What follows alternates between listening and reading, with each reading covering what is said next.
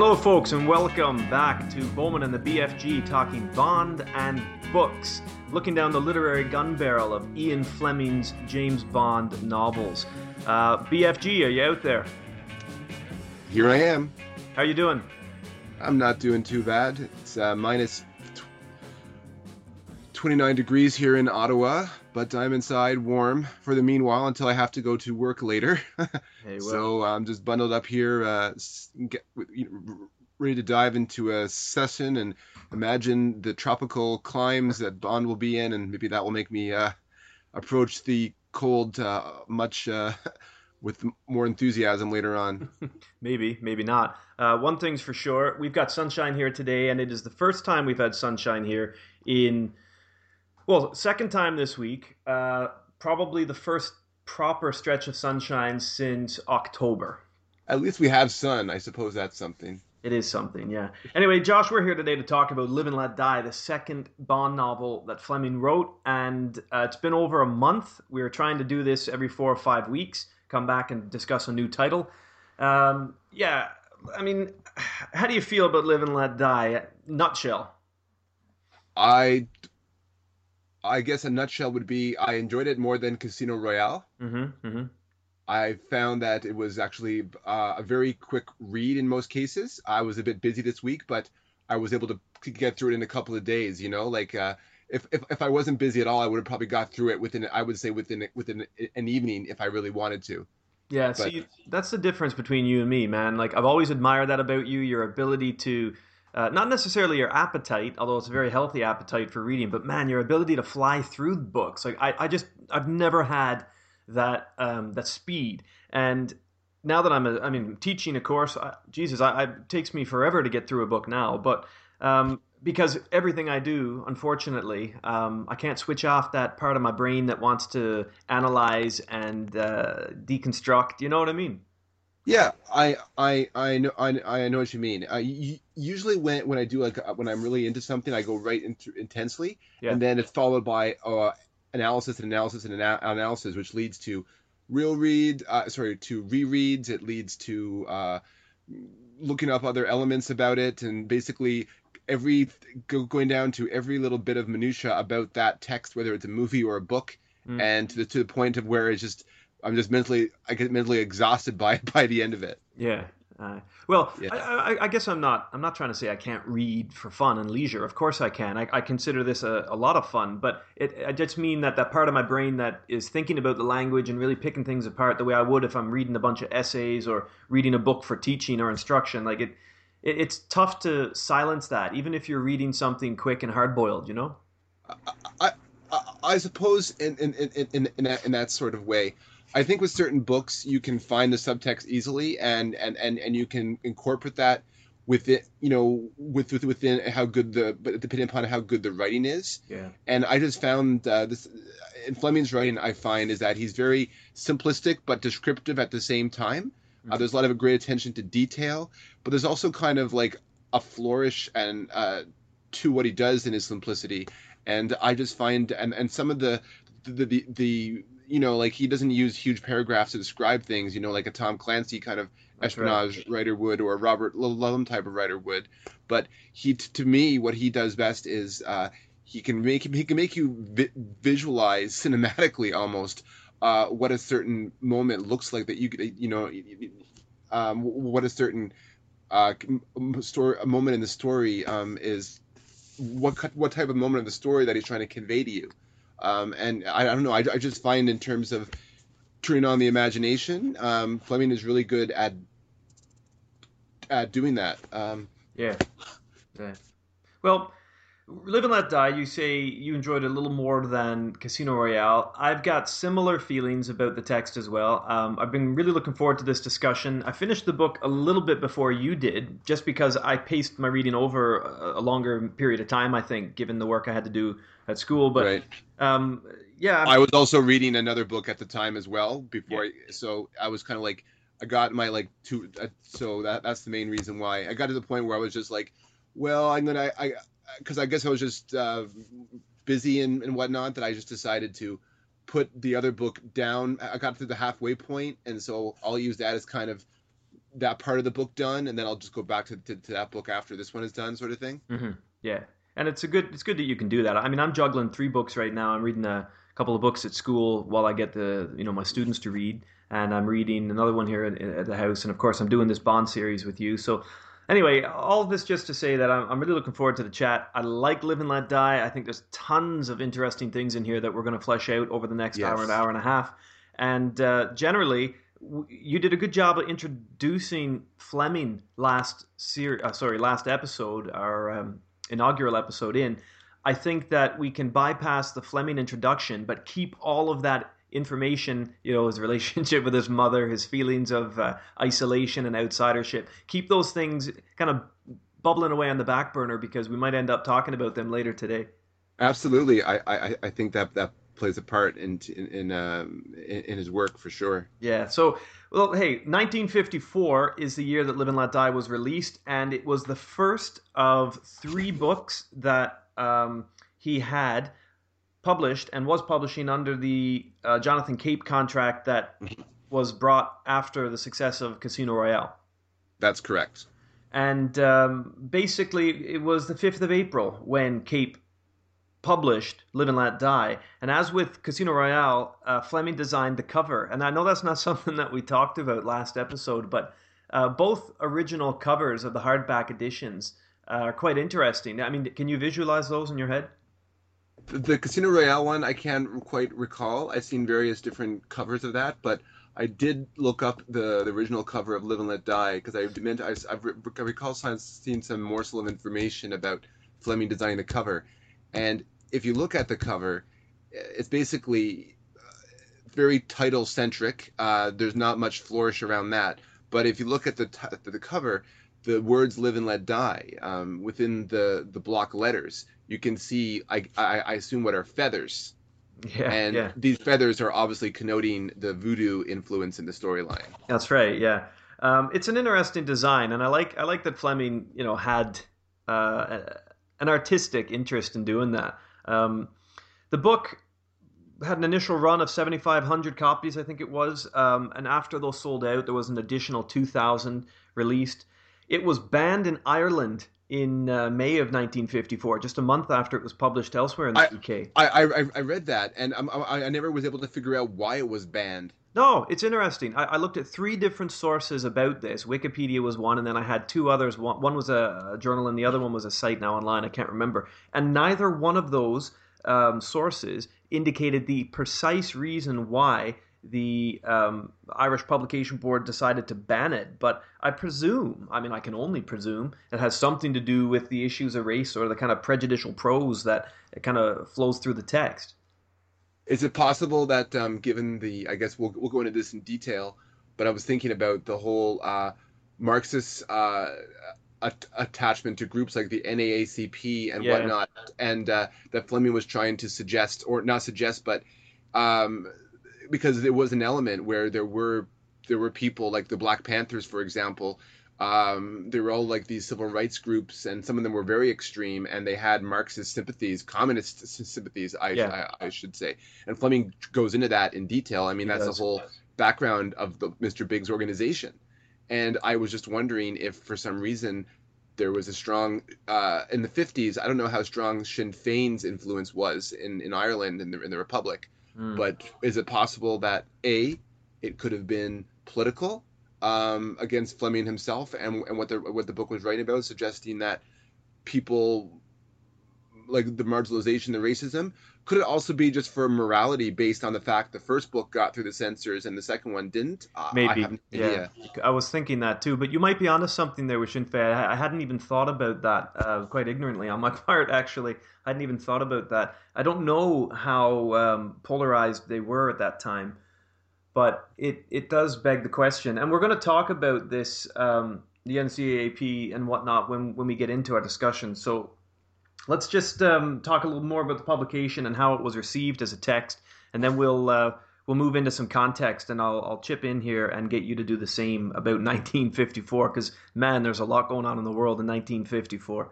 Yeah, it's yeah, it's definitely a cauldron, that's for sure. It is right. So anyway, Yeah, okay. So Live and Let Die is banned in Ireland a month after it was released in the rest of the UK. Um, it did, however, this move, it did help boost sales in other areas. And I guess that's not surprising. You know, it's like telling the kid not to do something. What's the kid going to want to go do, right? Yeah, exactly. So you tell someone that, oh, you shouldn't read this, it's not good for you, then they're going to go read it. And uh, it did, I mean, I don't think this was majorly uh, significant in skyrocketing sales, but it did draw some international attention to the to the book. And because although today we're looking back on Fleming and we're thinking about his life and his influence on the series of films, and Bond is is massive. He wasn't then. He was still just a writer, and uh, like many many people, a successful post-war citizen. And uh, he just happened to be turning his journalistic skills into fiction, but he still wasn't established yet. No, that, that no, definitely not. I mean, he had a breakthrough with Casino Royale that mm-hmm. that I think kind of like um, broke through. You know, basically um, a, kind of a do or die kind of market, especially at that time period. Mm-hmm. And he he got, he got his foot in the door. So this was so. In, in, I think it's just like you know, like a, it's like a. Um, if you look at today, if you look at you know like when they make um, films or TV shows, for example, the first season has to has to be the one that grabs everyone's attention, right? That's right. But yeah. the second season has an extra bit of honest on top of it, is because it has to be as good as the first season, and also has to bring new things, to, to new elements to the narrative, I guess, or the overall quality of, I guess, of, of a fran- of, of a of, of a franchise in, uh, in in its infancy. You know what I mean? Yeah, yeah, you are right, and it did come very quickly after Casino Royale, and uh, that that you know there might be something to play in there, but the books feel very very different to me. Anyway, nonetheless, they they they do yes, and nonetheless, yes, sir. Please continue. In 1955, United States published it. Uh, like with Casino Royale, a year later, it was published in America. Um, the only change to the text, which was really surprising to me, I've discovered, was uh, uh the the change in the tap in the chapter title. Um, heaven to Seventh Avenue, and I guess we should say here uh, before. Any, I noticed that chapter's name. That's yeah, for sure. Before we offend anybody, uh, ourselves included, we're going to be using some of the language that Fleming uses in context of his of his book here. Uh, a lot of it's racially charged, and we're just going to get that out there right to start. That uh, that's a big, big part of uh, Live and Let Die, and I think we would do the experience of talking about the book a bit of an injustice if we tried to shy away from that. I, I agree. You know, like there's certain limits of how you can push people's tastes, and uh, this mm-hmm. book was written at a time where the, the kind of the thinking that we have today, much more open-minded, uh, you know, more accepting in most cases, anyways, in of uh, of different ethnicities and societies and and and whatnot, and the more of the global village that the village that we've become.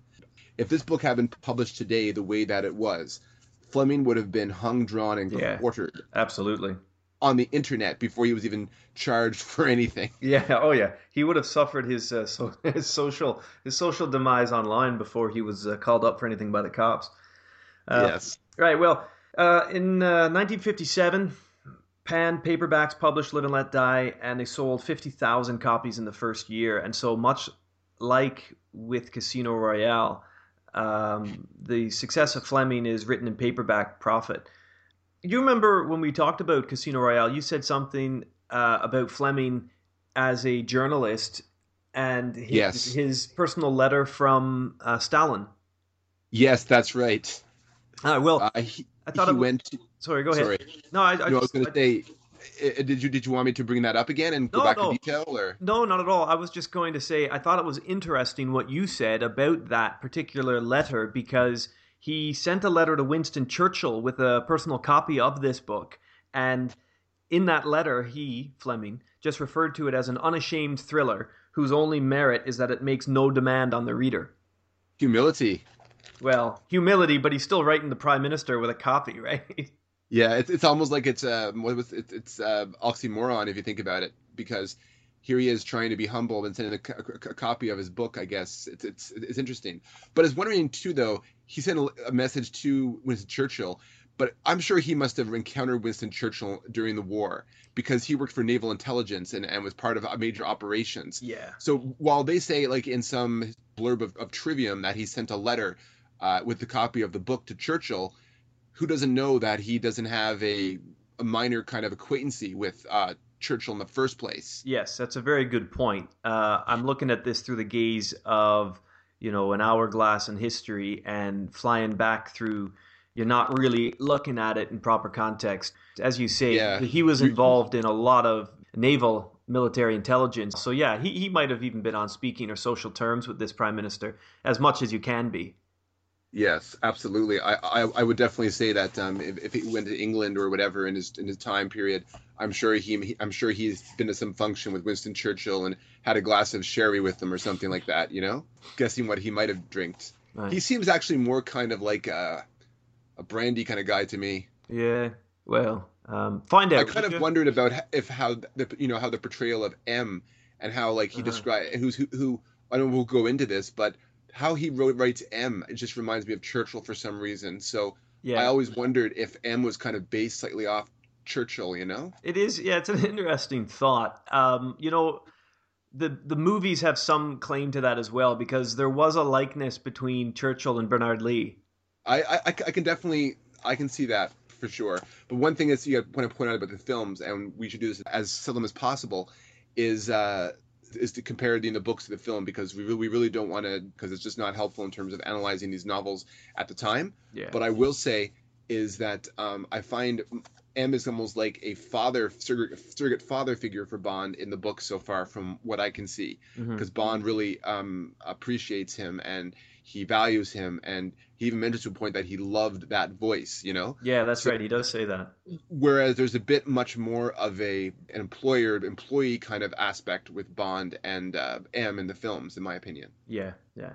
Okay, so that, that's a bit of information on the publication. Um, in terms of 1954, the social and political context of the time, uh, this is the world that Fleming was writing in. And we also have to keep in mind the very detailed and effective introductory points that you gave last episode about him as a young man who was very worldly, well traveled, uh, very analytical mind, very strategic mind, very adventurous mind. Although he never had the opportunity as a soldier, perhaps, to execute or to act on that that pulse of adventure that he had coursing through his body. All Behind the scenes. that's right. yeah. aye. And all of these things, you know, filter into the man as a writer. And in 1954, um, I know you're going to say a, a few words about Smersh in a few minutes, but in March of that year, the United States announces a hydrogen bomb test in Bikini Atoll in the Pacific Ocean. And in hmm. September, the USSR tests a thermonuclear bomb. And the Cold War is very much ramped up at this point.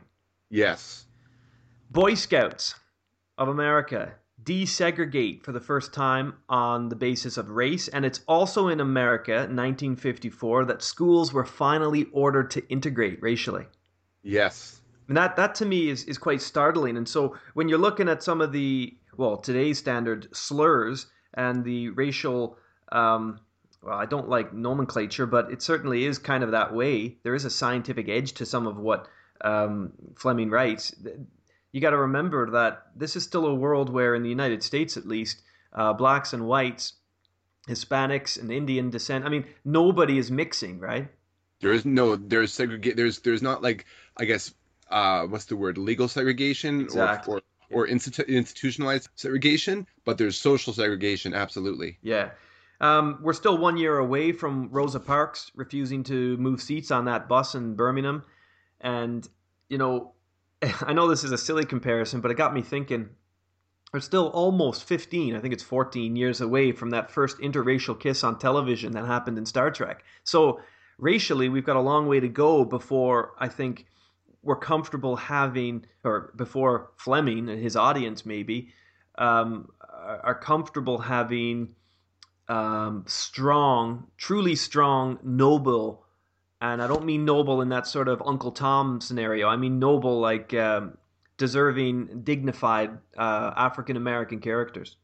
Right. No, none, none of that post-colonial pitiable attachment, uh, Mhm. or or or what's the word, aff- affection that you kind of see. I think in, in in writers like Fleming, you know, Yeah. where they, he talks about, you know, um, the characters, for example, talking about how, you know, well, you know, these Negroes, you know, they they seem to be doing quite well. They're producing a lot of geniuses now and Yeah. scientists and all this sort of thing, and it seems like very positive what they're saying. At the time, it probably was, Yeah. you know, but at the same time, to us, it's like, wow, this is so condescending, you yeah, know. and and I mean Fleming's there, there's a passage, Josh, just like that in the book. I don't recall it by rote, but it's very similar to that, talking about how the world is changing and these Negroes, as you say, are soon going to be industrial leaders, and they're soon going to be this, and they're soon going to be that, and you know. And Fleming probably, as he writes, is trying to think positively about the future. But even that type of consideration is, yeah, it's tough to stomach when you hear that. Oh, absolutely, especially in this age of, you know, Oscars not white hashtag, you know what I mean? So Yeah.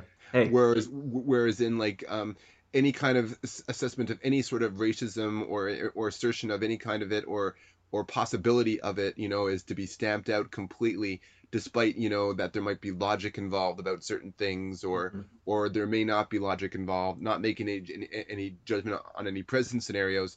All I'm saying is that I think, as I mentioned to you at one point, um, we're in the age of the social justice warrior now, where all the wrongdoings of everyone is called out, you know, on the internet or whatever so on social media, and this type of behavior in a liberal society where you know where where pansexualism and all this sort of thing, um, cultural global village, as I was saying earlier, is embraced.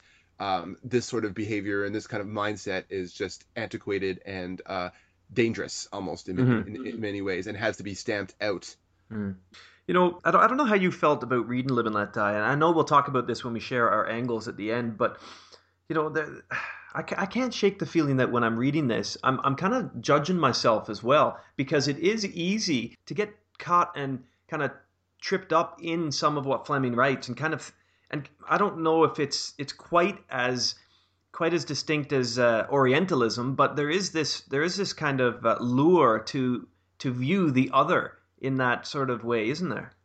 Oh, abs- absolutely. And you notice that, like, if you look read a modern book nowadays, where people just say, where if they're a person of color or is, inter- it might be hinted at of their color or their skin, but they're always referred to as people Mm. or as this criminal or this thug. Yeah. Never in, in a in, in, in a fight scene does the do we, in most cases when we see like any kind of conflict between Bond and one of Mr. Big's men or Mr. Big himself, it's never ever said that this person or the henchman or this or or whatever um, it always mentions the ethnicity. It says the, the you know the big Negro or you know like there's always, as you said, um, an assertion of the other um, in, in in in the text to describe. So we see segregation within the society of the in the, within the book world of that society of the Negro as separate from the white man. Yeah. Most most definitely. Uh, Uh-huh. Well, I, I don't know how you felt about it, but I, I don't know if I should feel guilty for it. Um, probably. I didn't write the book. I I, I, No, I don't no. feel guilty no. at all about it. I don't but feel I don't feel guilty for for for the book, uh, but as I'm reading it, and I, I mean, obviously it smacks of racial prejudice of the time, but for me, that doesn't ruin the reading experience as fiction, and I'm I feel like I should be mad at myself for that because I I know that it's offensive. It does offend me on a moral level, but the story is engaging and Yeah, e- exactly. I mean, I'm very I'm very good at assessing as separating uh, the text that I'm looking at from I guess what I perceive as the feelings of others, the the, the, the social influences around me that make me feel that particular way. Mm. And I, I and, and I just don't consider those things most of the time when I when I read something because you I think a you have to consider the time that it was written yeah, of uh, course. B, then you got to kind of take a look at it at the author's intentions as well. I, I, I sort of think. Yes, you're And- right. And the, the word racist, as we use it and throw it around today, simply wasn't.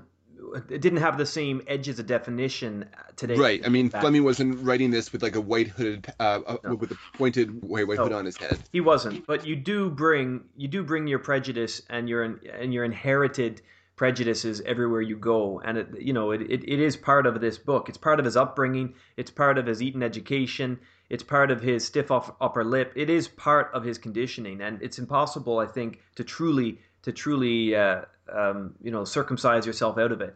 Yeah, at, at his time period and his mindset, you know, the life that he led, there's no way that he could have wrote this differently. I don't think anyone in his position, uh, being just like him, could have wrote this unless they were like uh, a supporter of the NACCP or something, or some communist Marxist group. If you were part of the white majority Christian um, uh, democratic majority, I mean, regardless of living in England or in, in or North America, you're, you're you're going to write in a certain way based on your experiences in your life, and there's nothing really you can change or do about that. Mm-hmm. As society changes, I mean, that's the whole thing. Society course, has, yeah. has changed.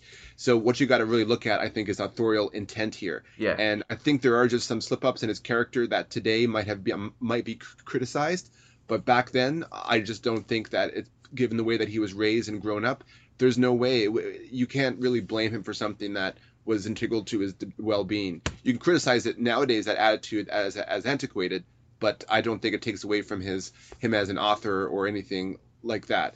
And I don't think that what he did was yeah being racially prejudiced like everyone was. I don't think it's some kind of crime that should hang over his neck. Uh, you know that he should hang around his neck like a like a placard indicating racist, racist, racist, or something. I, I just don't feel I just don't feel that way ab- about it, and I don't feel guilty when I when when, when I read the book either. That you know that I'm that I'm enjoying it because again I'm separating myself from the uh, I guess the socio-political context. Yeah, and and you know, I, I mean, I didn't want to share exactly the episode or the moment from the text that, or the moments from the text that kind of made me feel this way, but there were a couple specific ones. For example, because I, I don't feel guilty reading the book. I'm not trying to generalize the experience that way, but I guess what I mean is, you know, there's there's this bit in the book, right, where he and uh, where Bond and Leiter are in Harlem, and this They're on, yeah, they're they're doing their pub crawl they're doing basically. their yeah, they're doing their pub their pub crawl, and uh, then the the dancer comes on, right? That uh, that beautiful black woman who strips down naked and she's basically gyrating everywhere, and I mean that's a really horny scene, and it's de- it's deliberately sexualized, and although she's being objectified to within an inch of her goddamn life. I'm finding myself really interested and excited by that passage. Yes, I'm a red-blooded male, but there's something more about it. There is something there is something other about that that makes Yes. I think to me in that sequence, it was just describing, I guess, all of the people dancing around and gyrating and all this sort of thing. And Yeah. how he talks about like flared nostrils and everything. It almost goes to an animalistic kind of It does. perspective. It's totally animalistic, and that's that's tough to reconcile. You know. But it could be argued that in many ways he was describing the uh, the whole mosh pit aspect going yeah, on there. Okay, fine, fine. But, But but, but, what, but, if he's but listen though, Okay, listen. okay, okay. The mosh pit aspect, comparing it, I think maybe to the voodoo rituals that Bond was reading about. Mhm, yes, yeah, I think I think you're. I think he was. I think he was making some connection between that sort of tribal aspect uh, in, in in the club that Mr. Big has brought to Yeah. New York. Mhm. That he's taken from the the voodoo Haitian culture. You know. Yeah. yeah, you are right, and there is certainly uh, a, a- definite. Uh, But of course, that's racist in, in, in itself, I suppose. So it is, and we, we can talk about that because uh, voodoo is something that I've had quite an interest in myself, not as a practitioner, but as an anthropology reader. And uh, Wade Davis's work in Haiti has just been phenomenal to read. The Serpent and the Rainbow, his work on that subject as a Harvard scientist uh, and ethnographer was really interesting, and I I brought some of that into my reading of this. And I, I'm you know I got to give credit where credit is due. At the time, one of Fleming's pals um, per, uh, Patrick Leigh Fermor, who wrote this book, The Traveler's Tree, um, that becomes a big source of knowledge for Bond, and it's kind of a nice way of, of Bond learning about voodoo uh, and also Fleming tipping his hat to his pal. You know, I, I do like that, but I, I'm gonna Yeah. let you. I'm gonna let you talk about the voodoo link in your in your plot summary. I'll just want to finish off this little intro about context and prejudice by um, citing a couple things. Uh, Jeremy Black, a cultural historian, um, states that M and Bond offer their views on the ethnicity of crime, views that reflected ignorance, the inherited racialist prejudices of London clubland. And he also points out that the frequency of uh, Bond's references and his willingness to offer racial stereotypes was typical of many writers like Fleming at that time. right. So, yeah, I mean, we're not going to excuse anything that we talk about, but we have to recognize it in the context of its publication and with all of that historical implication of Fleming's upraise, or sorry, his upbringing and his uh, military service and his um, white privileged youth and all the rest of it. So we'll we'll put all that together.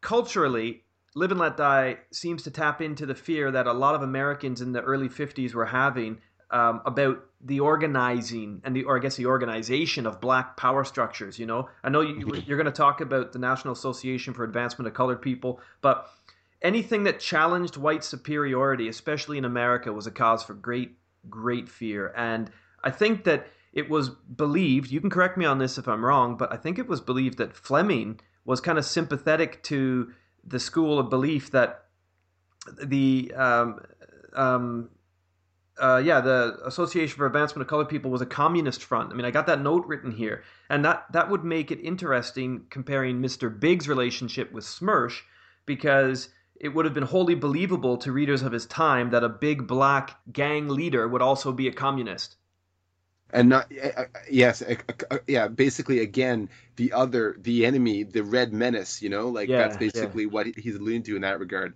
mm. but i keep i almost think it's almost like he's alluding to it ironically almost like he's just saying is because he does give big a backstory, you know, about being this uh, working, you know, a Haitian, um, you know, who fought for the British in World War II and the Allies, and he did many kind of covert operations, and then eventually, you know, his intellectuality uh, I think what is, what is, is what is what lured him over to Marxism and and and joining Russia and becoming part of Smersh. So I think is that within the character, what Mr. Big did was he made sense. Is that he used voodoo culture, uh, you know, to uh, put instill fear in, in, in, into his minions, and he was able to use that um, to finance Smersh and his operations. Right. Well, look, um, I want you to fly straight into this plot summary. You've basically brought it up um, right there. So yeah, I, I kind of did, but I just I couldn't really avoid it. But one thing I think that um, I was going to mention too is how also there's a, I think there's also a bit of a critical a critique of America. I think in Fleming's Live and Let Die, in, in my opinion. Don't you find that he was very critical of American society in this book? I certainly think he was critical of the retirement age. That's for sure. That's definitely sure. Yeah, but it's funny too because it's almost like he's just saying, well, Jamaica is better to retire to than Florida is because yeah. Florida is like is I guess was was the ideal of the American corporate um, in, industrial engine breaking down its people so that they just go to this little suburb or whatever to live out the rest of their small existence, you know. Yeah. And then, but you know, he's he decides to you know to go to Jamaica and have a cottage on an island and stuff like that. So I guess that's much more appropriate, I suppose. I, I don't so. know. I just found and how he described, you know, um, going through the states on the Silver Phantom, you know, going down from New York, Philadelphia through through uh, Virginia, Georgia, all the way to Florida. It just seemed to me that um, I think he was kind of really showing that, yeah, St. Petersburg, Petersburg, this retirement community is sun soaked and really, you know, harmless and all this kind of stuff. But really, I think he was trying to point that America has this gleam to this gleam to it but underneath, you know, it's it's it's it's, it's a, there's rot. You know what I mean? Mm-hmm. Yeah, that's there's a rotten core there at a lot of what he insists or sorry uh, implies about America. Okay, I got some notes here. I'm eager to get into them. I know you got notes as well. Give us a couple minutes on Live and Let Die, Josh.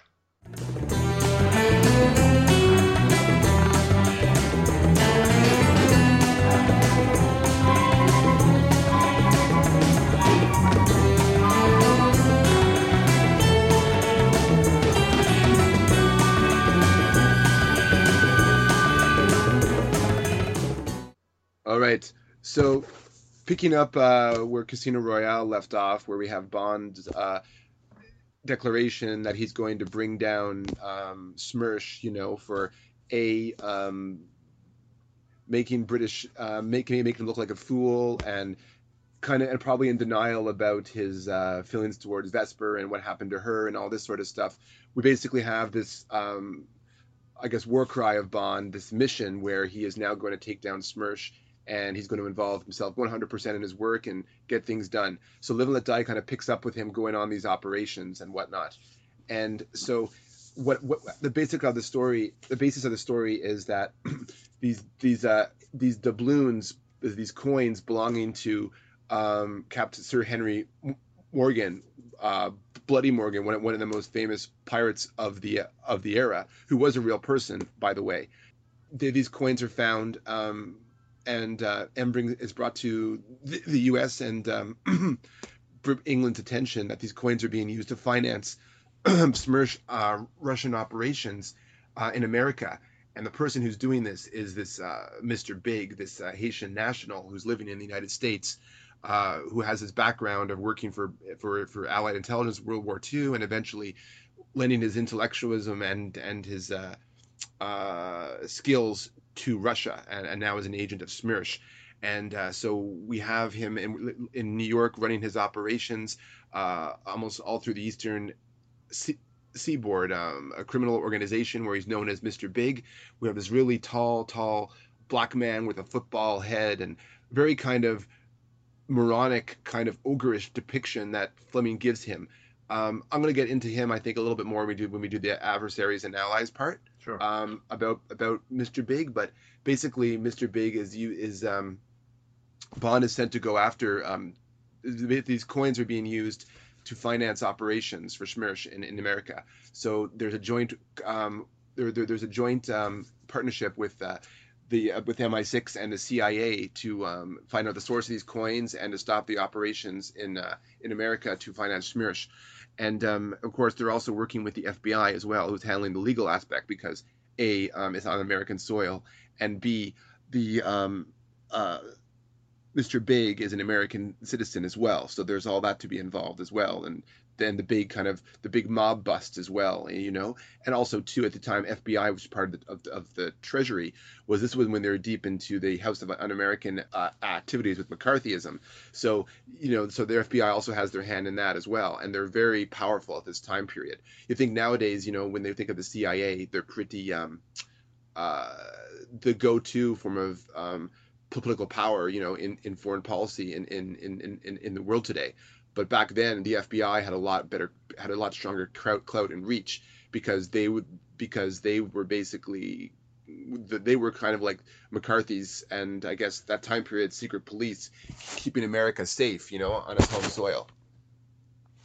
Yeah, um, I I find it interesting, you know, these um, uh, how, just how how significant McCarthyism was not just in this, but I mean, you, you look at any cultural production from the 50s, and I mean, you can find some link to it, can't you?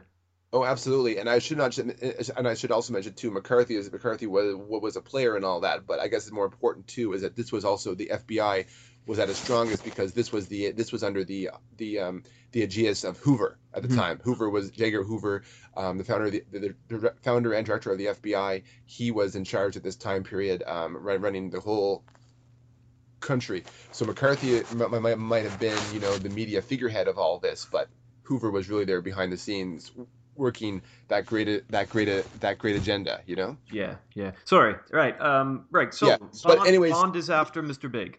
Yeah, Bond is after Mr. Big, basically. So um, this brings us to Harlem, where Bond encounters Mr. Big after going on, on a night tour with uh, Felix Leiter, who we kind of learned is a bit of a jazz geek. And uh, he is, yeah. I love, yeah. I love that pub crawl. By the way, it's awesome. Yeah, that was that, that was also one of, one of my favorite passages in the story, actually. Yeah. M- minus, of course, its racial connotations. Um, yeah.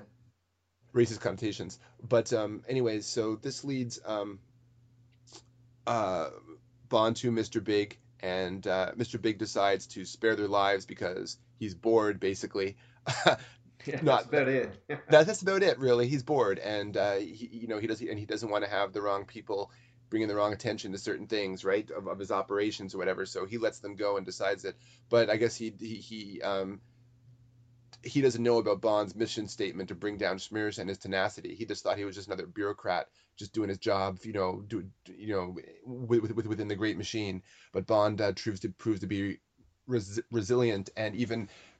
And so, as this point here is that during this interrogation of Bond in Harlem in the secret nightclub, uh, underneath the uh, nightclub, uh, the Boneyard, where Bond first meets Solitaire. And Solitaire is a Haitian woman of aristocratic descent, is what they're suggesting probably a former French plantation owner who lost her family and eventually had to end up in penury, and where he discovered her on on state, where Mr. Big discovered her on stage in Port-au-Prince, basically being a psychic.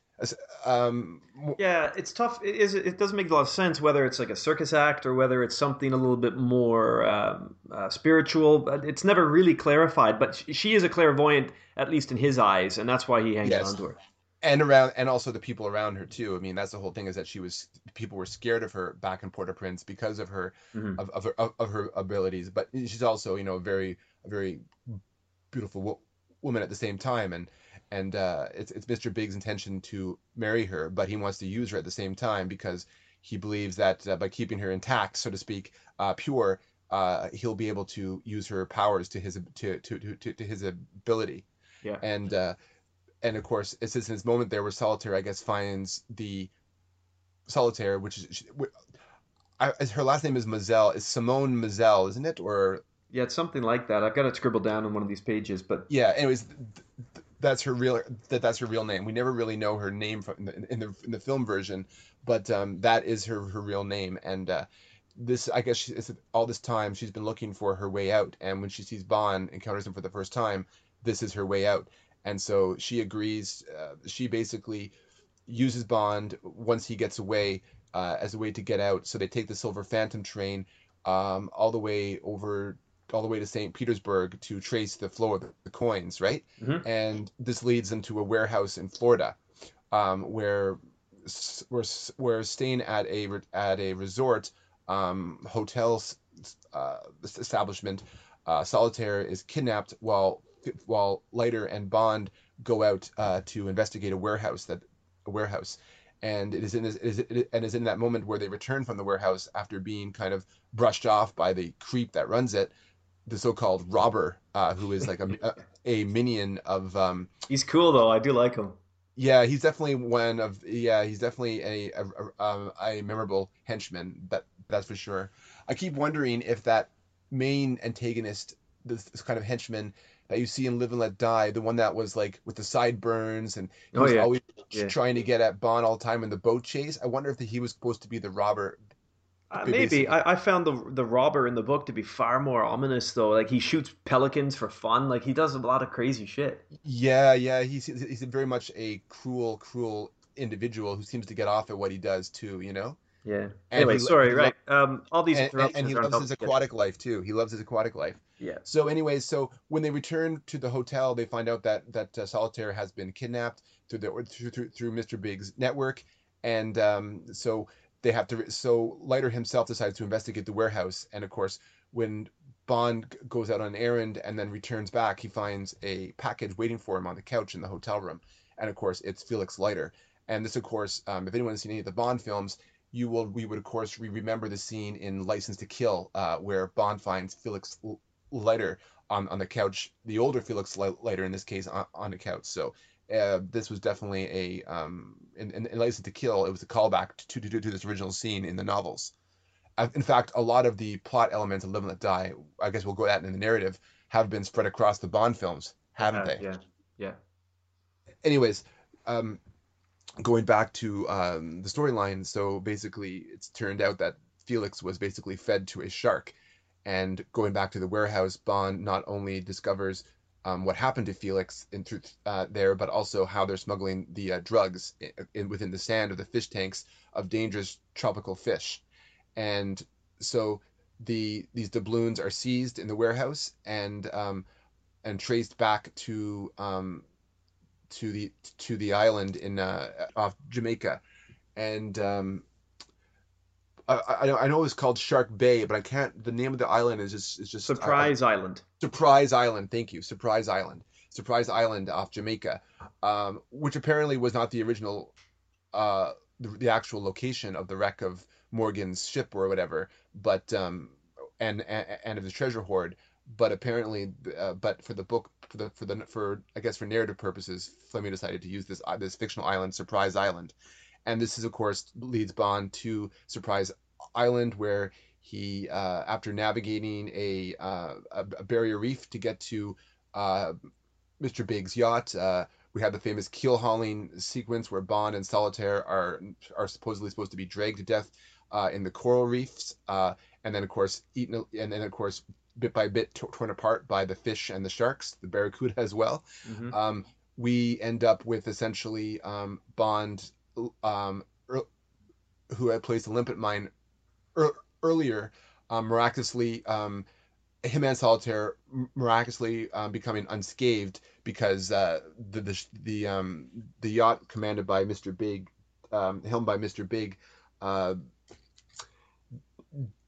detonates before they reach the reef, and of course we have this really kind of gothic horror moment where we where Bond watches um, all of the the survivor the survivors of the Secatur, the uh, yacht owned by Mr. Big, uh, eaten alive by the barracuda and the sharks, including yeah, Mr. Big. Pretty himself. wild scene.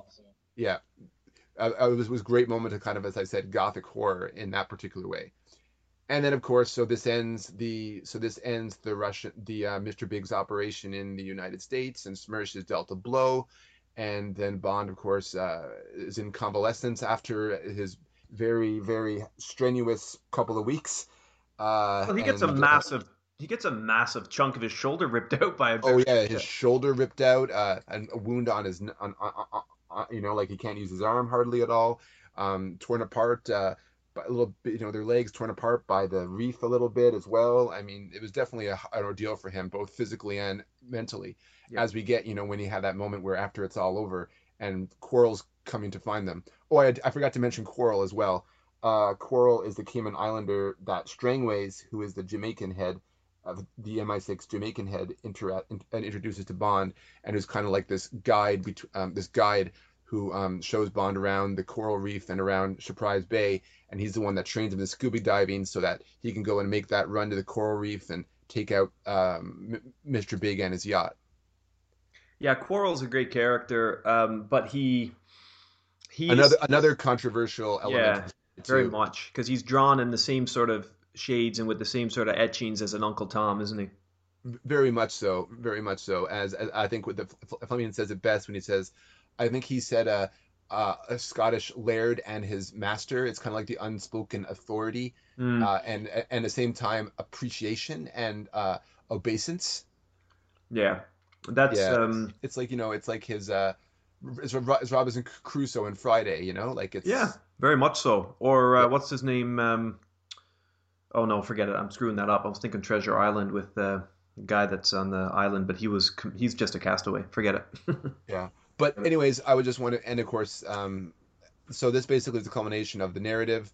Uh, and by the way, we learned that Leiter did survive his injuries. Unfortunately, he's a bit maimed, uh, losing part of his leg and his arm. Um, but um, in the end, Bond and Solitaire are safe, and while Bond is still convalescing, you know, he's got uh, he's completed the mission and he's won the girl. So on on to the next thing life will bring to him, or you know, the next yeah. bit, bit of bit of excitement. Yeah, well done. Uh, I could have done better, but uh, well, luckily you're not being graded. Yes, luckily I'm not being graded. Thank you, teacher.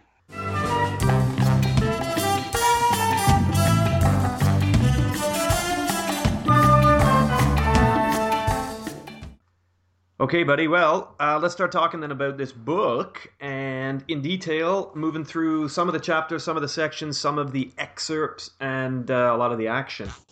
Um, you notice something, dude, about Live and Let Die, like Casino Royale. It's it doesn't immediately start off this way, but both novels open with this kind of uh, explosion that's meant to send a message. Yeah, that's that's that's true. You know, Bond gets uh, a package in his hotel room, and uh, the way Fleming describes his hotel room in New York, by the way, it's massive. Like it's got its own like uh, you know its its own. Uh, it's obviously a suite, right? But it's got yes. its own entrance hall and its own well, I guess room. Yeah, yeah, that's right. It's it's showing how often I go to these types of places, I guess. But I guess, yeah, it's hard to it's hard to identify with some of the yeah um, the trendy, you know, globe hopping that Bond did. That's for sure. Well, one of the reasons why he doesn't get injured by this uh, explosive package is because it happens to detonate in the um, in this big area, right? Right. And um, I'm trying to find the section here at the beginning sorry, I'm flying ahead a little bit, but uh, basically, he finds himself in New York when the story opens, and like Casino Royale, it opens almost in exactly the same way of how he's observing his environment. You know, taking in all the details. The first time he's eh, yes. looking at a casino, and this time he's in a he's in a cab or a car that's been sent for him at the airport. I, I think it begins with him arriving at the airport, and then yeah. which is kind of you know that classic kind of old Bond old Bond movie montage of the plane arriving at the airport. um, the, you, you, you know, and then exp- and him and him waiting in customs to, to, to, to you know to, to go through, and then there's a chauffeur waiting for him. Uh, and is, is it the is it the is it the right person picking him up? Like it's that same kind of scene, you know? Yeah, it is, and it's in this first chapter that we get the first um, we we get the first race card played. Uh, anyway, he's he's concerned about the documents that he needed to send or carry with him for the FBI and the U.S. Health Service and all this stuff. And uh, Fleming writes, in his case, it was only a boring routine, but he disliked the idea of his dossier being in the possession of any foreign power. Anonymity was the chief tool of his trade. Every thread of his real identity that went on record in any file diminished his value and ultimately was a threat to his life. Here in America, where they all knew about him, he felt like a Negro whose shadow had been stolen by the witch doctor.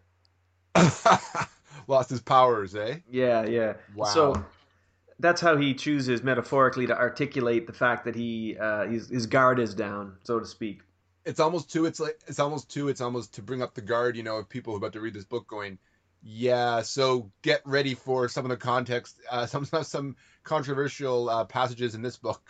yeah, totally. And you know, it's the- almost like a disclaimer, almost if you think about it. It kind of is like a disclaimer, yeah. And the opening, um, the opening chapter in Casino Royale and the opening chapter in Live and Let Die are very similar. It's almost like uh, Fleming wants to remind the reader at the very beginning that he's a secret agent and he's taking in. Uh, he's taking in all the details, and I also think this is good proof or evidence of how Bond, as a literary character, was not an established household name yet. Fleming still needs to remind anybody who doesn't know about Casino Royale who Bond, Who Bond is, Yeah, exactly. and, and and what he does. Yeah. Yeah.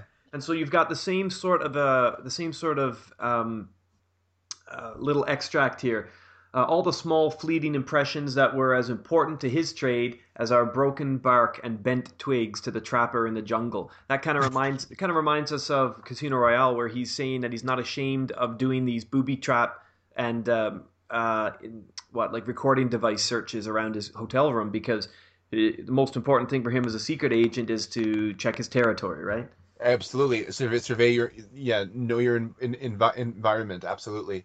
hmm Um, anyway, we've got uh, yeah, and again, you know, he, he's very observant of his environment. Before he even reaches in his hotel room, he notices, or before he gets into his hotel, he um, he notices that there's somebody watching him. Uh, this this woman uh, driving a car. It was a smart, decisive bit of driving, but what startled Bond was that it had been a negress at the wheel, a fine-looking negress in the in a black chauffeur's uniform.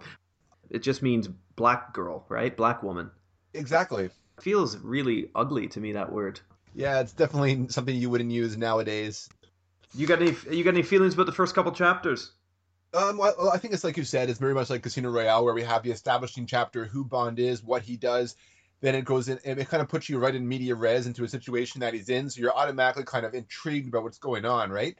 And then of course you have the next chapter, which is usually like the flashback to M giving him the assignment or something like that, and then going back to, to the narrative proper in the third chapter. that's right the second chapter interview with m is a great chapter and this is one of those times where you feel like Fleming's own experience in working in these offices and designing these plans and reading these files and coming up with these strategies that he writes office very well. Do you find that?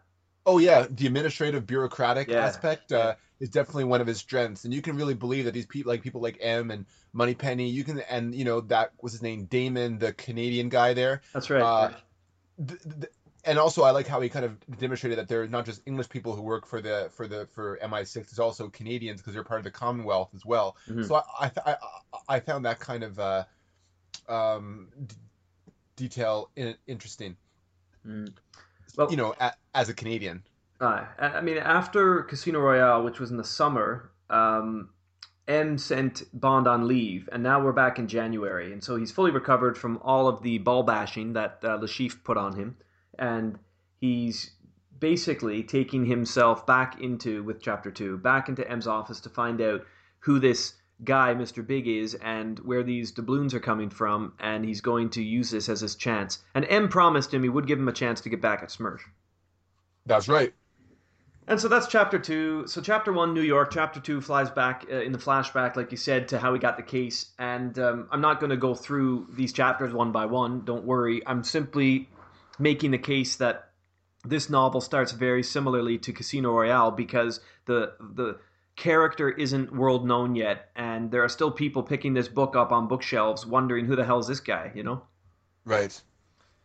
Anyway, um, it's when he's in New York and he starts talking to Felix that they decide to do a little bit of reconnaissance. They're going to go into Harlem. And I don't know if you want to talk about this, but it's a dangerous environment for um, not just white people at this time, but it's a dangerous environment for, um, well, guys. Law enforcement, uh, authority. Yeah, kind What- of, but I wa- I was thinking within the context of the story. I mean, it's Mr. Big's neighborhood, right? Yeah, absolutely. And and as we established, you know, in the chapters where he people, people are following him from the airport and, and you know and and seeing people like watching him, like we know that Mr. Big's network is is very large, and he basically uses his uh the, the the belief that you know that he is the zombie of Baron Samedi to put instill fear into his minions, and so his minions are spread out wide, and they're his eyes and ears. That's right. I'm just reading here. Mr. Big is probably the most powerful Negro criminal in the world. He is the head of the Black the Black Widow voodoo cult and believed by that cult to be the Baron Samedi himself.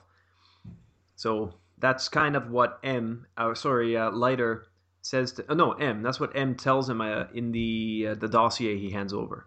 That's right, and with with, with, with included with the the uh, readings of the um, f- Mhm. from um, about about voodoo culture as well. Yeah, um, and I find that I, I kind of like the way M just gives that to him, as if he says, "I don't really care about these details, but you might find this interesting." Yeah, uh, I think he probably just knows what Bond likes and what he'd be interested in and, and useful. Yeah, yeah.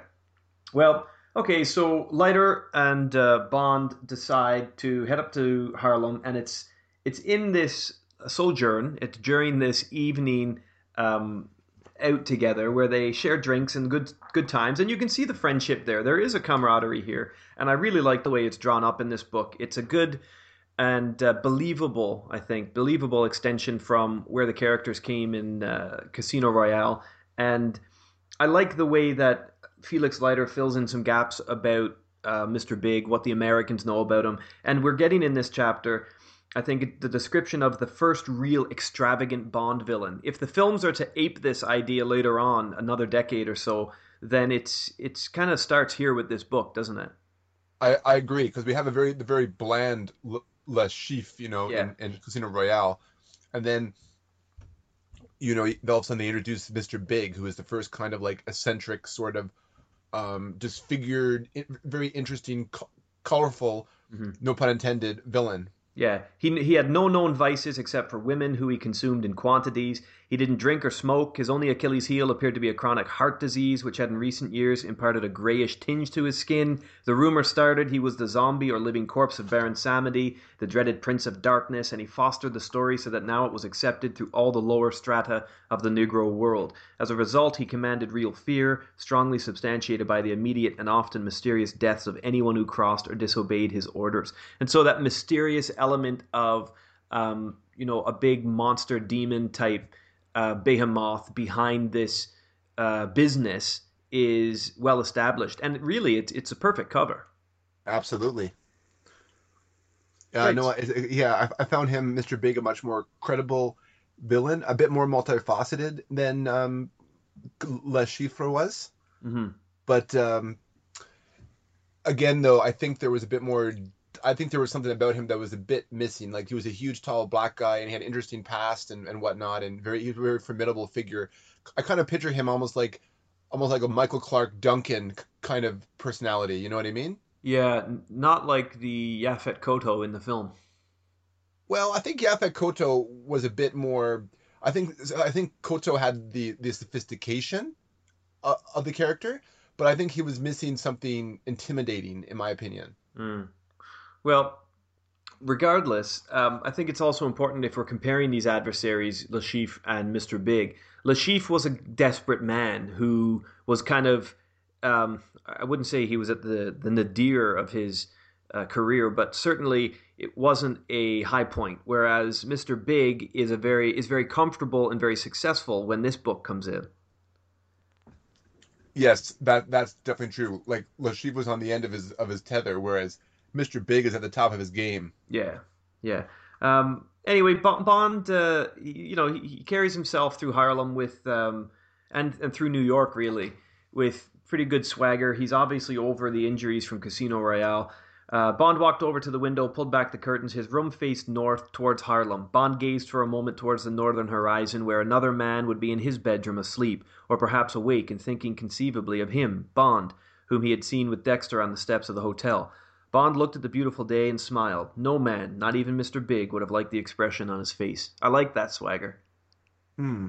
Absolutely. It is it's very like very uh, devil may care um, I am who I am, and uh, no one's going to stop me. Yeah, and I, I really like that, and I think that's uh, it's conviction that you don't necessarily get in a in a in a mediocre performance on screen. You need you need that that type of text, don't you, to get it?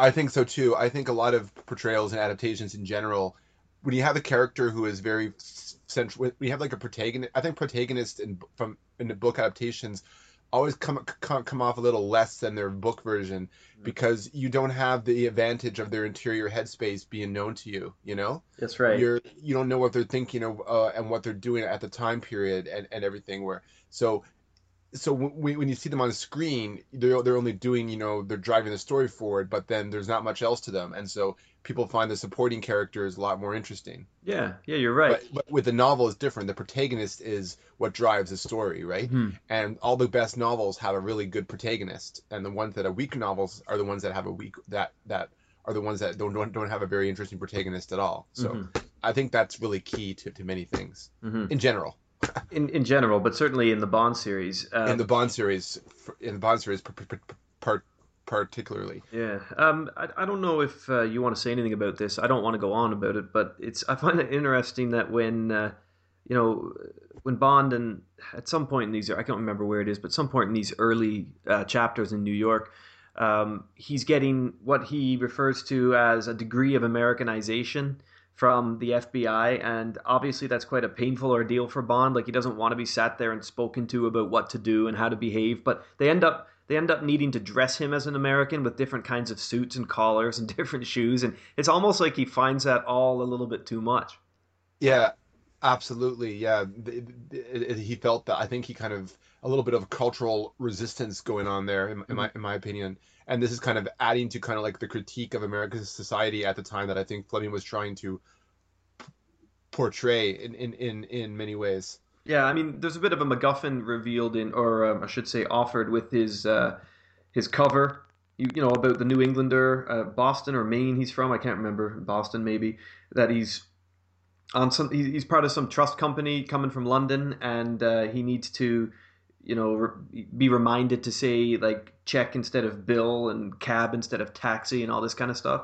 Yeah, because that never goes anywhere. Like you never hear of Bond using his cover anywhere, really. No, it's it's true. I mean, once on the train, I think he uses it on the train. Yeah, Bryce, I, think was yeah, his name. That's right, Bryce, which was another Mr. one of Fleming's pals, wasn't it? Yeah, Ivar Bryce. That that that's right. And he also had a friend named uh, Leiter as well. Yeah. And they combined uh, the two names together, I believe, because Ivar Bryce's middle name was Felix. Okay, right. So then Felix and, and Leiter became the same character. It became one character, basically. Yeah. Well, if I ever get famous writing a book, I'll uh, I'll put you in it somehow. Oh, cool. Yeah. Uh, what do you mean? You're not going to return the favor? I thought I already did. I thought I had. I I, I, I thought I already had a, a, person, a SCOTUS or something, in one of my books. I'm not sure. Maybe you do, but you haven't finished publishing them yet. No, that's true. Well, that's another story entirely. It is. We could do a podcast on that. Anyway, right. Moving on. We could. Moving on. Um, during this publish time... our book. Anyways. Uh, what? No, I was going to say, uh, please publish this book. Yeah, that, that would be a good, a good, a good time. Maybe I'll write it. publish the book and maybe I'll write it. Yeah. Um, anyway, during this time in Harlem or in uh, New York, he's reading up on uh, voodooism and the kind of history and culture in Haiti and the religious sensibility of its people. And this is where he taps into his pal book. Uh, Fleming writes into his pal's book, The Traveler's Tree, and obviously this is worth some attention just because it reveals the travelogue type writing that Fleming would obviously have done himself as a writer, but also really favored As journalist. Yeah, as a journalist and as a traveler around the world. Do you want to say anything about that? Oh, Uh, well, I mean, it's a pretty straightforward passage. It just, Mm, just descri- describes voodoo voodoo culture and sets that up, sets up the mystique that Mister Big is using yeah, uh, in terms of instilling fear into and get, get- getting, uh, I guess, poorly educated Negroes to work in his organization, basically. yeah. I mean, uh, Like he's, ta- he's taking advantage of all the criminal elements there and essentially using them to to you know as he's like the the light and they're all the moths drawing to his flame and they're and they'll do anything that he says because uh, because because voodoo culture is still really prevalent even in the 50s in African even in Afri- and even in America mhm. uh, I guess that that cultural influence is still there so he uses that quite well to spread the rumors and spread fear to uh, rule over his organization with an iron fist Yeah. Yeah. Well, the explosion comes, and it comes with a note that says, The heart of this clock has stopped ticking. The beats of your own are numbered. I know that number, and I have started to count. Um, Bond isn't particularly bothered by that. He isn't really intimidated by it. Even in the quiet moments of the private narrative that we are reading, he's not bothered by it. not at all And um, it's almost like it, it compels him to go to go to go f- further. It, it intrigues him. It, it provokes him. Yeah, it does. Yeah. Um, anyway, so yeah, then they go to Harlem. Um, you want to take over here and say a few things about the Boneyard because I think that I mean, like yourself, I've read a lot of books, not as many as you have. I've been to more nightclubs than you have, probably. Uh, I think that's probably the coolest name for a nightclub ever, the Boneyard. Absolutely, yeah. It's a pretty it's a pretty awesome name. I think it connotes some fine, good eating and some uh, uh, some some good drinks, and uh, it also kind of connects to the Baron Samedi aspect of Mr. Big's persona as Yeah. well. And given the dance that we're going to see, um, it also connects to the sexualization of the male member. Abs- oh yeah, Boneyard. Yeah, absolutely. I would definitely say that. So it, is definitely there's a triptych of uh, more so, more, even more so than than th- than three parts. But uh, there's definitely a lot of uh, connotations you can draw from the from the name of that establishment. Do you want to say anything about about that um, night out in Harlem where Bond and Leiter get in trouble? Well, what, I really like this the, this passage, one of my favorite parts of the novel, because for the first time reading a Bond novel compared to even Casino Royale and, and you know the tragedy of Vesper's situation, which I think is kind of shoehorned in there at the end, in my personal uh, opinion. But when you get to Live and Let Die, uh, the camaraderie between Felix and Bond is really felt here. Mhm. You also feel Fleming's. I think. I think even though he has the the black person as other in this film in this book, uh, you, I think he appreciates the culture, and I think he. I think he has, he finds it fascinating, and you can tell he's really into, um, you know, the American jazz age. You know, in, in this in that in that cultural aspect of it of that era. So so I think Felix being a Bond geek is a bit of being a bit of a jazz geek. Sorry, is um, kind of Fleming kind of tooting his horn about his knowledge of of, of jazz. You know. Mm-hmm. So we kind of have this British person, this very, you know, tight-lipped British individual, Fleming, you know, writing his books in Jamaica, uh, in a post-colonial kind of aspect. But at the same time, he also seems fascinated by uh, his subjects, so to speak. Um, but really, though, I, I really like I really like this section because, as I said, it really develops the camaraderie. It shows not develops, it shows a camaraderie between Bond and and and Leiter, and it really it brings Leiter in as a character that matters in the storyline Yeah. so that his eventual fate, the terrible fate that awaits him, is a great emotional impetus uh, afterwards. It propels the narrative so much that you're invested into what happens to it, right? Because the mhm. character is invested into what's happening. There's no longer worrying about MacGuffins to like doubloons. Who cares about about uh, about doubloons? This friendship between me and, and this man has been uh, sabotaged by this by this villain, and he's hurt my friend. And I'm going and, and as an honorable man, I'm going to avenge him and that and that, to me, I kind of really draws you into the story even more. And it, I think this whole setup uh, in Harlem is, is what Fleming did there, and it, it basically provides a foundation for that that later narrative propulsion and how he describes, you know, them going to different bars and everything, and you really get a sense of the life, the, the taste, the smells, everything. Fleming is very descriptive, very tactile, very sensory in what he describes with the different drinks Bond has and just the atmosphere itself. You can just perfectly visualize it.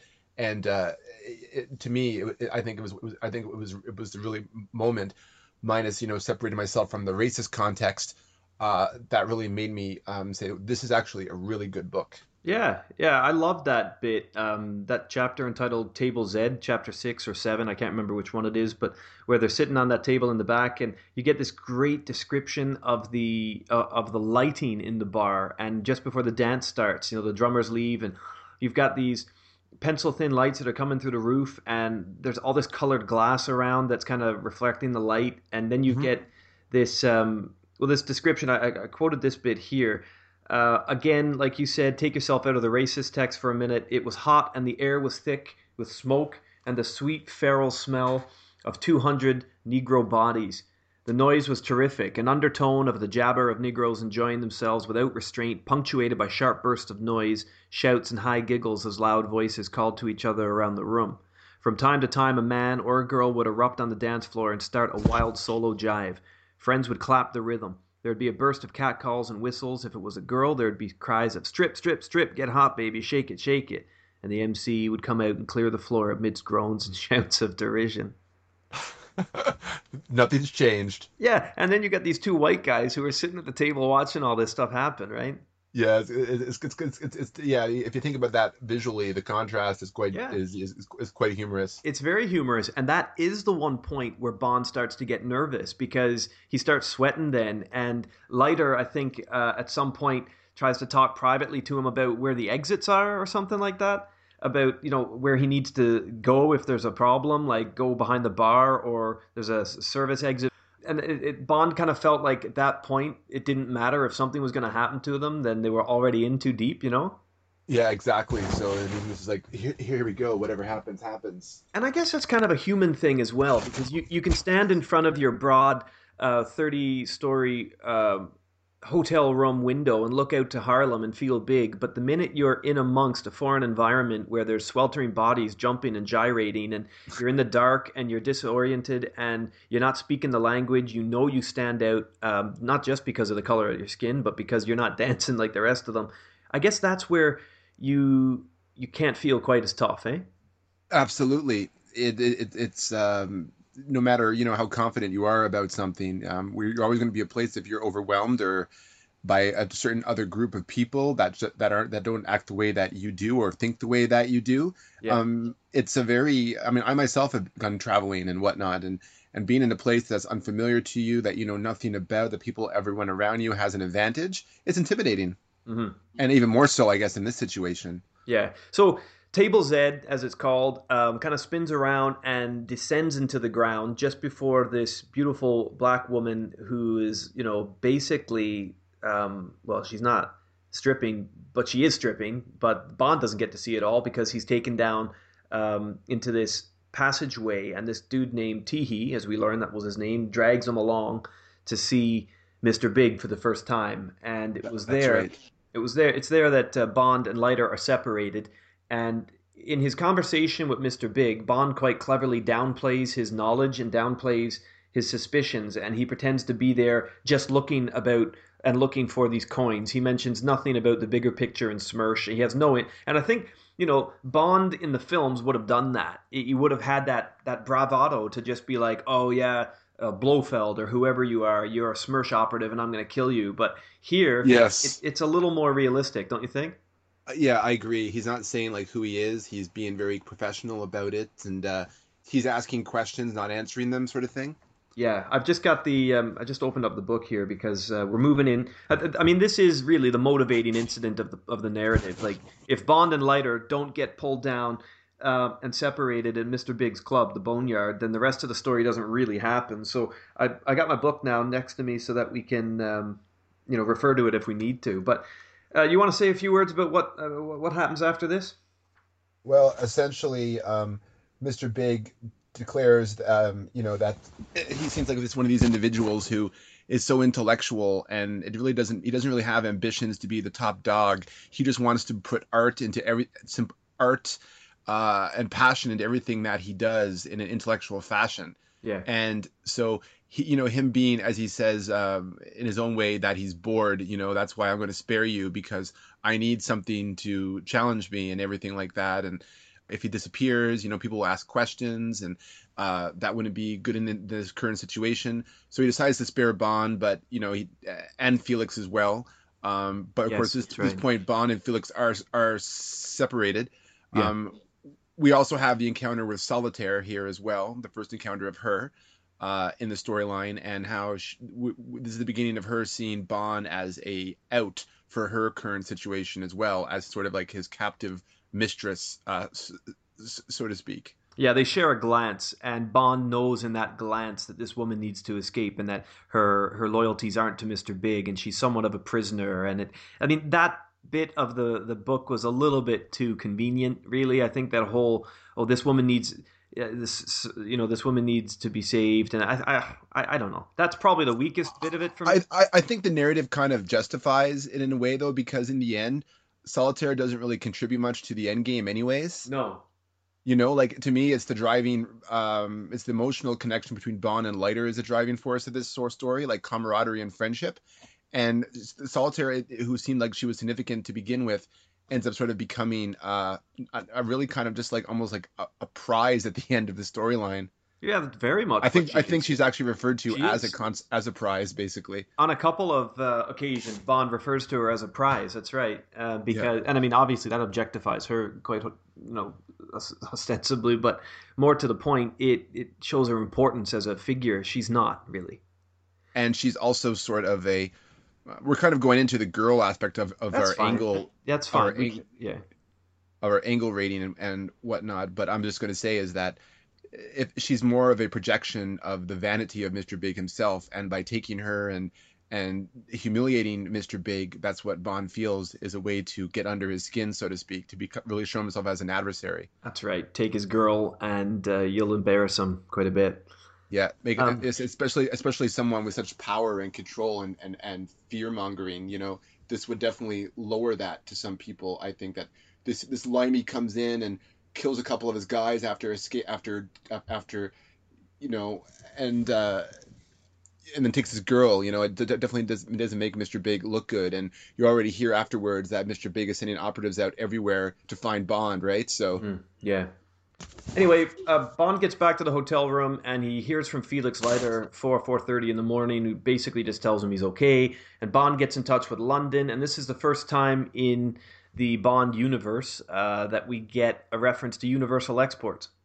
That's right. I, I I- I noticed that. Yes, Royale didn't mention it, but yeah, Universal Export, the sort of the, the cover operation of MI6. That's right. So Bond talks to his boss in these kind of um, secluded channels, and Leiter then tells him, you know, away to Florida, and this is where he gets on the train, but not before he tells Solitaire where, you know, if she needs an escape, um, or d- don't they meet at a diner or something like that? Uh, Well, what happens is that she no, she meets him on in the train car. yeah, but there's a plan for them to do that, isn't there? Yeah, there's a plan for them to do that, and then then they and then they meet later in, in a diner or somewhere in uh, in St. Petersburg, I believe. Yeah, at the hotel on the beach, isn't it, where they meet him? Yeah, so the hotel on the beach.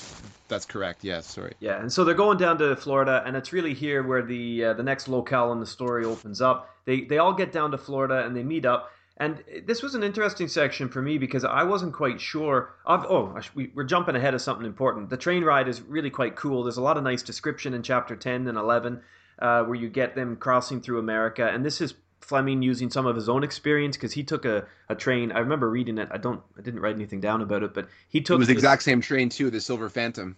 Is that what it was called? Yeah. Okay. Well, he. Um, I thought it was a meteor or something like that. Oh yeah, sorry, the the uh, Meteor. Yeah, I think he changed the name for the book. Yeah, well, whatever the fact. I mean, he's writing well because he uh, knows this and he's writing about what he knows. Um, anyway, you get lots of nice description in these chapters, and this is where he and Solitaire kind of have uh, an engagement of sorts, but they don't sleep together. They decide to wait, uh, although she teases him with her boobs and with her kissing him and all this. But he's injured his hand. His finger was broken, remember, with uh, bra- the broken During- finger. So, yeah, blah, blah. Yes. And so there's a bit of um, uh, cock teasing going on, and then eventually they reach Florida and they meet up with Leiter. And Leiter is kind of um, he's a little bit aloof. uh, a little sheepish at first when Bond comes in, but th- because he doesn't know who this chick is and doesn't really know if he can trust her. And anyway, they all get together, and that's when like Bros said- before hoes, man. Bros before bros, hoes. bros before hoes. Yeah, yeah. And just like you said in your introduction or your plot summary, that's when he and Leiter decide to go investigate this uh, warehouse, Warehouse. or Ouroboros worm factory. Or Uh, Boris Worm Factory, yeah. That, worm and bait, right? Is what it is. Worm, That's- worm and bait, yes, that's, that's right. the front that Mr. Big uses to bring in the coins um, submerged in the sand of all the fish tanks. And anyway, um, right. So yeah, I mean, you want to you want to pick up from there?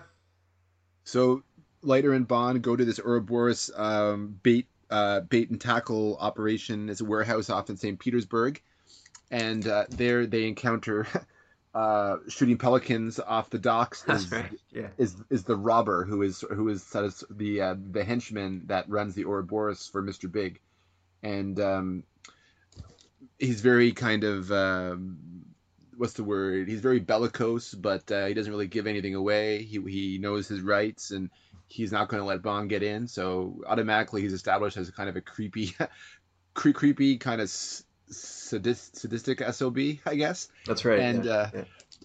with, with, with this is when Bond and, and Leiter empty-handed return back to the hotel to find that Solitaire is gone. Yeah, do you know what, man? Like that. This part pissed me off in the book too, because if this girl really is clairvoyant, and when at the end, at, yes. at the end of chapter eleven and twelve, right? That's when, or whatever chapter it is, that's when she's afraid, right? You can tell she's afraid because her back's turned from him. She stares out of the window and she's concerned about being left alone. So why the fuck doesn't she say something? Why doesn't she say, "Oh, by the way, when you're gone, I'm going to be abducted"? If if my powers are true, you know, like, and and Bond is a dick for this as well because if he's really trying to use her to get, you know, to hit the dignity and the pride of Mister Big, then he should take this chick everywhere he goes. Uh, yeah, I suppose, but I guess th- I kind of felt in that sense uh, that there was just some sort of understanding between Bond that clairvoyancy isn't real, and uh, yeah, okay, there is. Yes, I mean you're right. There is that because she says that she's afraid of Mister Big, and he's like, "Why?" And she says, "Because he's a zombie." And he goes, "Well, that's pretty convenient. Do you really believe it?" Right?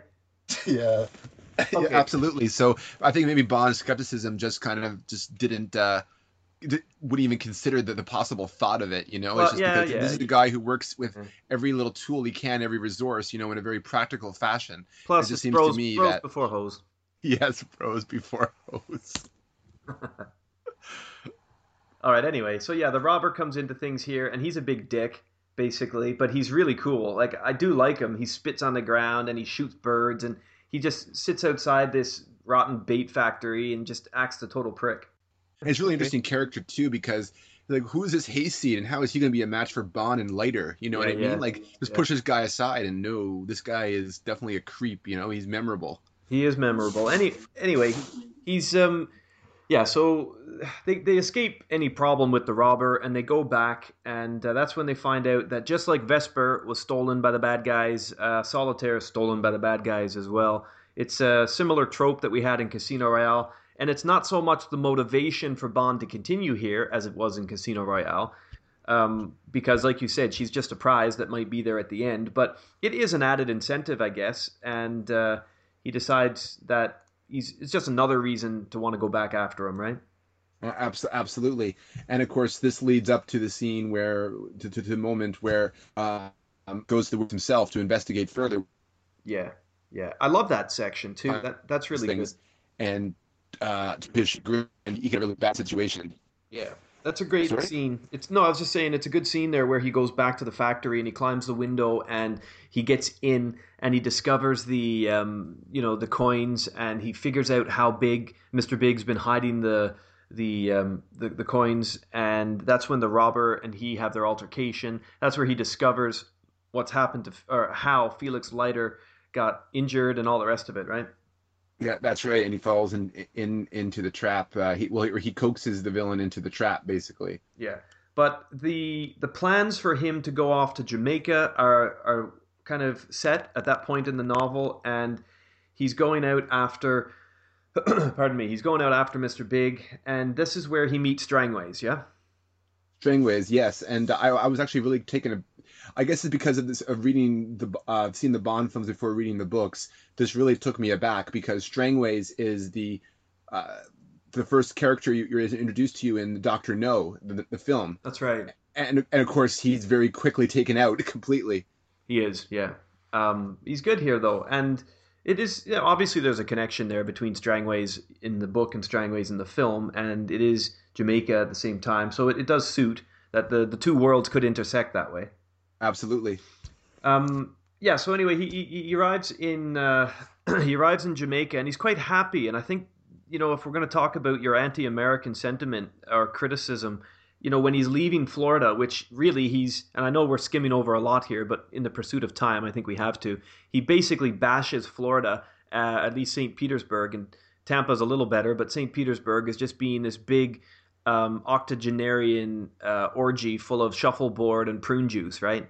Yeah, exactly. It just seems to me when he goes from Florida, America slash Florida to Jamaica, when he's in Jamaica, he feels more comfortable because I feel he's in a much more colonial atmosphere than he was in the States. Yeah, I, I totally pick up on that as well. He refers to America as El Dolorado. you know, obviously more interested in, in, in economy and making money and capitalism than than kind of living the high life, right? Yeah, exactly. Where Jamaica just exists as it is, people do what they're supposed to do within the Commonwealth, you know? Yeah, totally. Um, it is. I really. This is probably one of my favorite parts in the whole book, though. Like when he's flying, um, they get into a storm. I don't know if you were aware of that, like, or if you were kind of. I, I, I remember that because I always wondered because when you know people in those planes back then that they did like you see like you know you see you see like the Pan Am kind of lifestyle people had like in the 60s and 50s where you know the, the classy looking stewardesses in their uniforms and smoking on a plane and all the luxurious you know you know services that they had on there. Like as if each each plane was like the Hindenburg or something like that.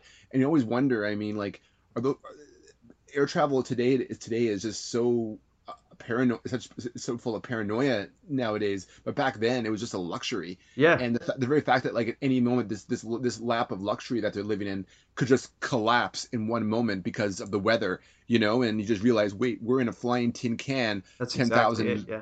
feet above the earth you know and Yeah. that's it Yeah, that's it. And I like that Bond or Fleming, sorry, cuts from third person objective to some stream of consciousness here. I think it's a really neat switch and it shows the infallibility of, of the character and I think it helps the audience or the reader kind of um, connect with Bond as, on these personal levels because he he doesn't take for granted the fact that he is like you say in a flying tin can and he he kind of reduces the experience or the, the possibility to something as simple as a hangover that somebody in London might have had if they were checking the wings. Uh, Gander and Montreal get shutouts in this section too.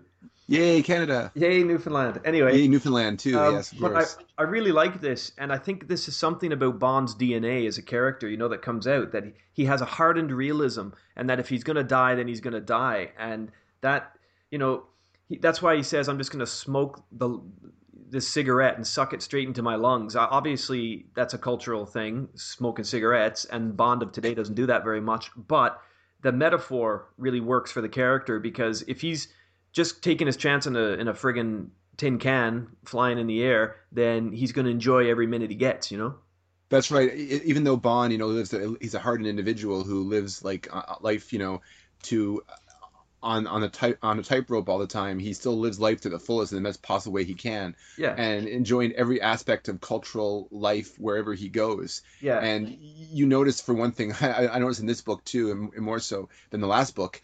Man, he loves breakfast. Oh, dude, does he ever? And at a time, at a time when the United Kingdom, I mean, the UK just ended rationing in 1954 after the war. So all of the things that he eats, not just the breakfast, but definitely the breakfasts, um, those would have been like fantastic episodes of pleasure for the reader of Britain. I mean, they might even have been tormenting. You know that th- th- that amount of excess on a plate could never have existed at a time in in Britain when the people were reading this book. I can see uh, uh, that. That's a very good parallel draw. I can I can see that now. Um, I just found it really funny. Is that is that like he cares more?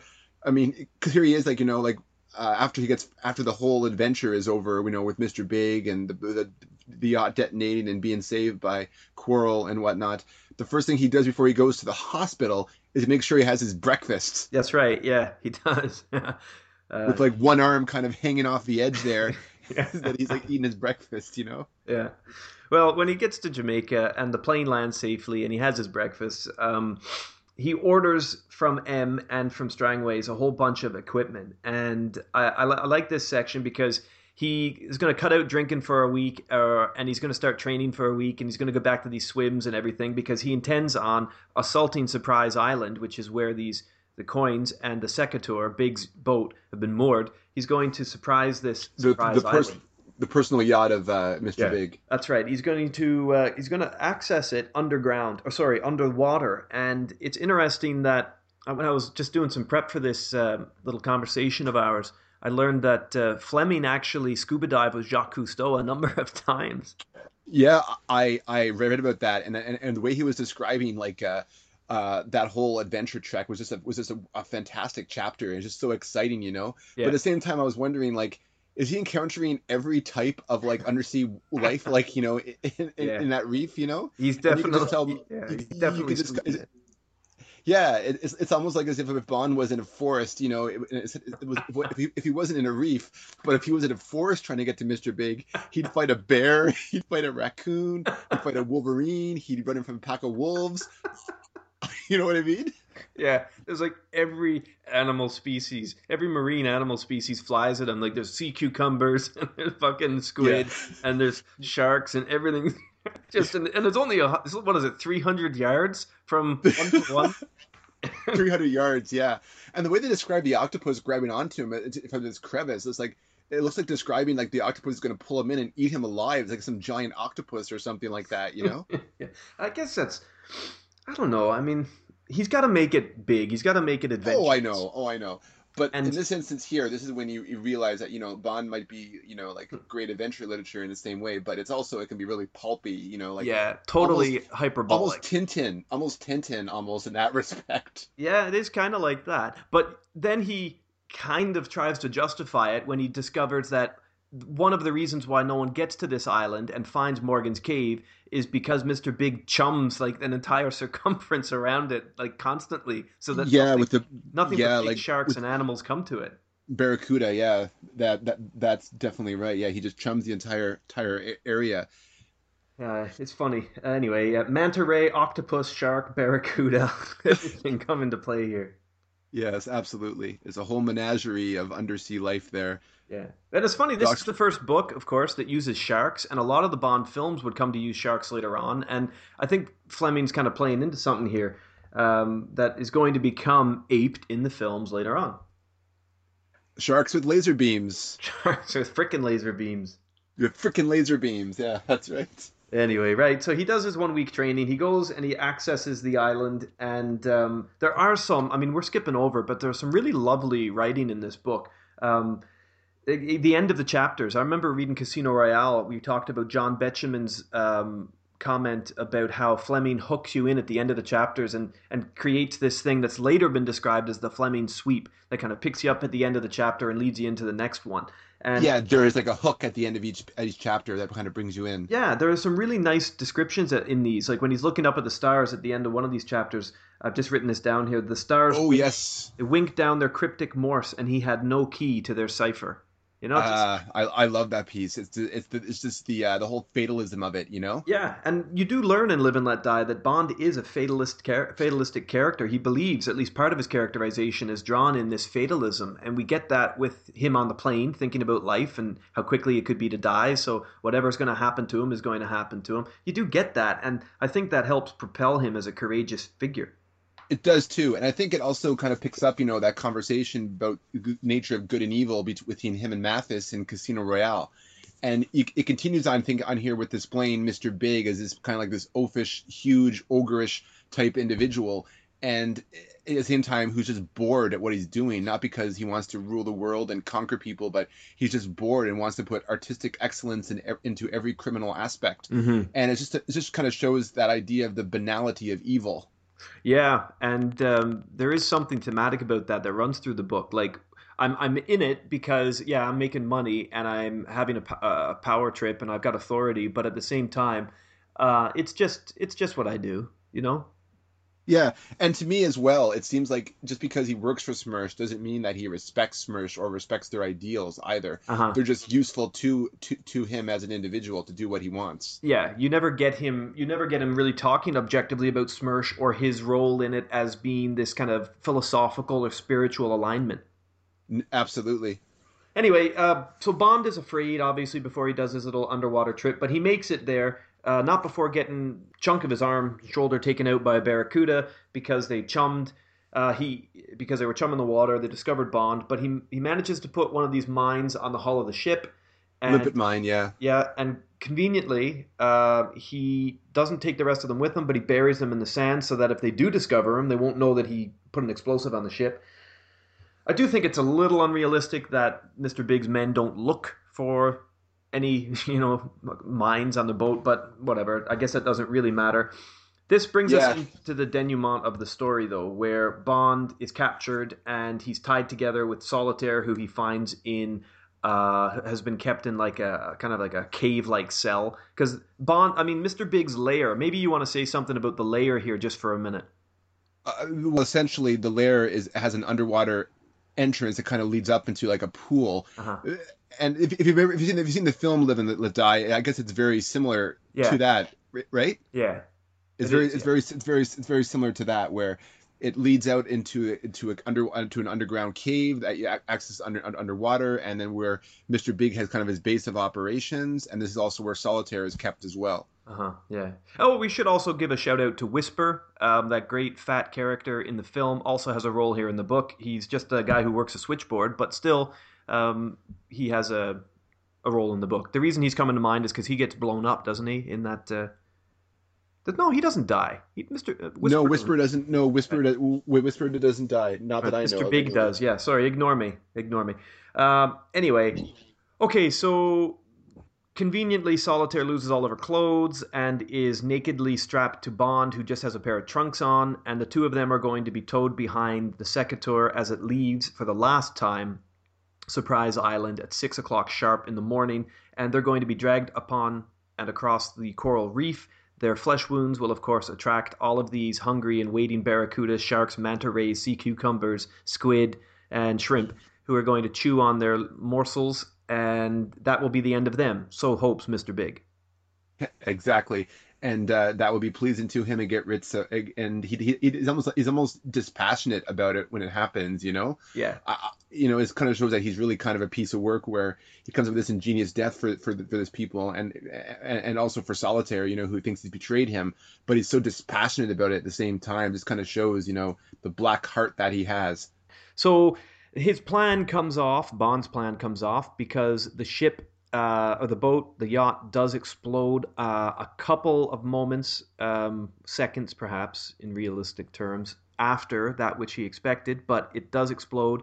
And because there was about 50 yards of, of line between him and the boat, um, they manage to survive in amongst the shelter of the coral before they get ripped over it too hard. Um, and that's basically it. Like you said in your summary, he then uh, enjoys some downtime with solitaire on the beach and looks forward to two weeks of sex. Basically, it. Yep. That, Yeah. And oh yeah, and Quarrel rescues him. Of course, Quarrel comes in. Um, I did kind of enjoy one part about this aspect though was at the moment that like um they put he puts a limpet mine on the boat. There's this great kind of uh you're automatically put on a on, a, on the edge of your seat because now Yeah. there's like this countdown that's going on as well. that's right. Yeah. So I think Fleming planned that very well. The whole thing of them being dragged and will the bomb go off because it didn't give you. It, what what, it, what he did was with that whole keel hauling sequence, it, it- he, he he didn't he didn't want to give you a sense of despair uh, as a as a reader. He wanted to give you a sense of excitement, you know, Yeah. and there was this chance that that it could go off, and that just kind of made it much more ex- exciting than it n- normally would have if Mhm. the bomb didn't exist there, and then he somehow managed to uh, escape escape it, which is what Bond does in For Your Eyes Only when they have the keel hauling sequence adapted for that film. That's right. And that's a great sequence in film. And it's a great sequence in the book. I really like this. I like the entire falling action of this story. I think Yes, it's a fantastic it's a fantastic denouement, the whole thing. Yeah, it is good. Um, much better, more satisfying book for me personally than um, than Casino Royale, but Casino Royale certainly establishes blueprint material. Now we uh, we entitled this episode, Josh, um, Bond goes big, not just because of Mister Big, but this is really where Fleming spreads his wings and plays more confidently in the style of Bond. And like we were saying here, although Live and Let Die wasn't a book that um, would have been able to go in a Bond adventure without bringing us back to some of these explanatory um, introductory points about the character and what he does and who, who he is and how careful he is. It it does certainly make us feel as though it um, um, this is this is going somewhere else. You know, it uh, he he he goes to different locations. We've got a mm-hmm. bigger narrative. We have bigger adversaries. The girl, well, Solitaire is pretty much uh, just a prize. She is like a Bond girl, more traditionally, I guess. And locations, equipment, everything's bigger here. Yeah, no, yeah, it's exactly. It's like bigger scale, everything. Um, I, I think Fleming feels more confident as a writer in this book and with the character and everything, and he, I felt that he really enjoyed writing this book, and uh, it, it just pulsates it just pulses with excitement. I think the whole the whole narrative as a whole, and there are no real lulls in it. You know, I, mm-hmm. I found I never found myself going like, okay, well this is uh, okay, well what's going to happen next kind of thing. You know, like I was never questioning uh, what was going on in the narrative. I was always kind of kind of hooked from one chapter to to the other. Like I said, I could have read this like probably within an evening. Yeah, well, yeah, I, I suppose there's that, that there's that bit to it. There's that feel to it. Um, there's a charm. There's a, there, there's a thing when I, I find when you're reading, there's a moment where you just kind of want to stop reading and do something else, or you just get tired of reading for a moment, or and, and but this, there's but there's also books that do the opposite too. So I mean, yeah, no, you're right. There are, and this is a book that has its charms, especially with the settings. They do manage to lure us in. Uh, for as much as we've criticized Fleming, rightly so, I think, even given the context, some of these uh, racial prejudicial expressions and the way that he decorates um, Black uh, America. It, there's a charm to Harlem and there is a charm to Jamaica, though we don't get enough of it. It's is it is really only featured in the the last third of the book, but it uh, yeah. I mean, let, let's just wrap this conversation up by uh, sharing our angles. Yeah. Okay. Sure.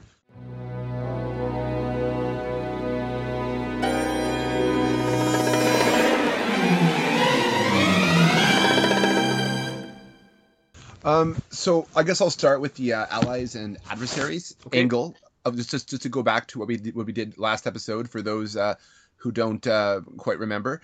Uh, we have the idea of angle, which is um, basically an, an acronym.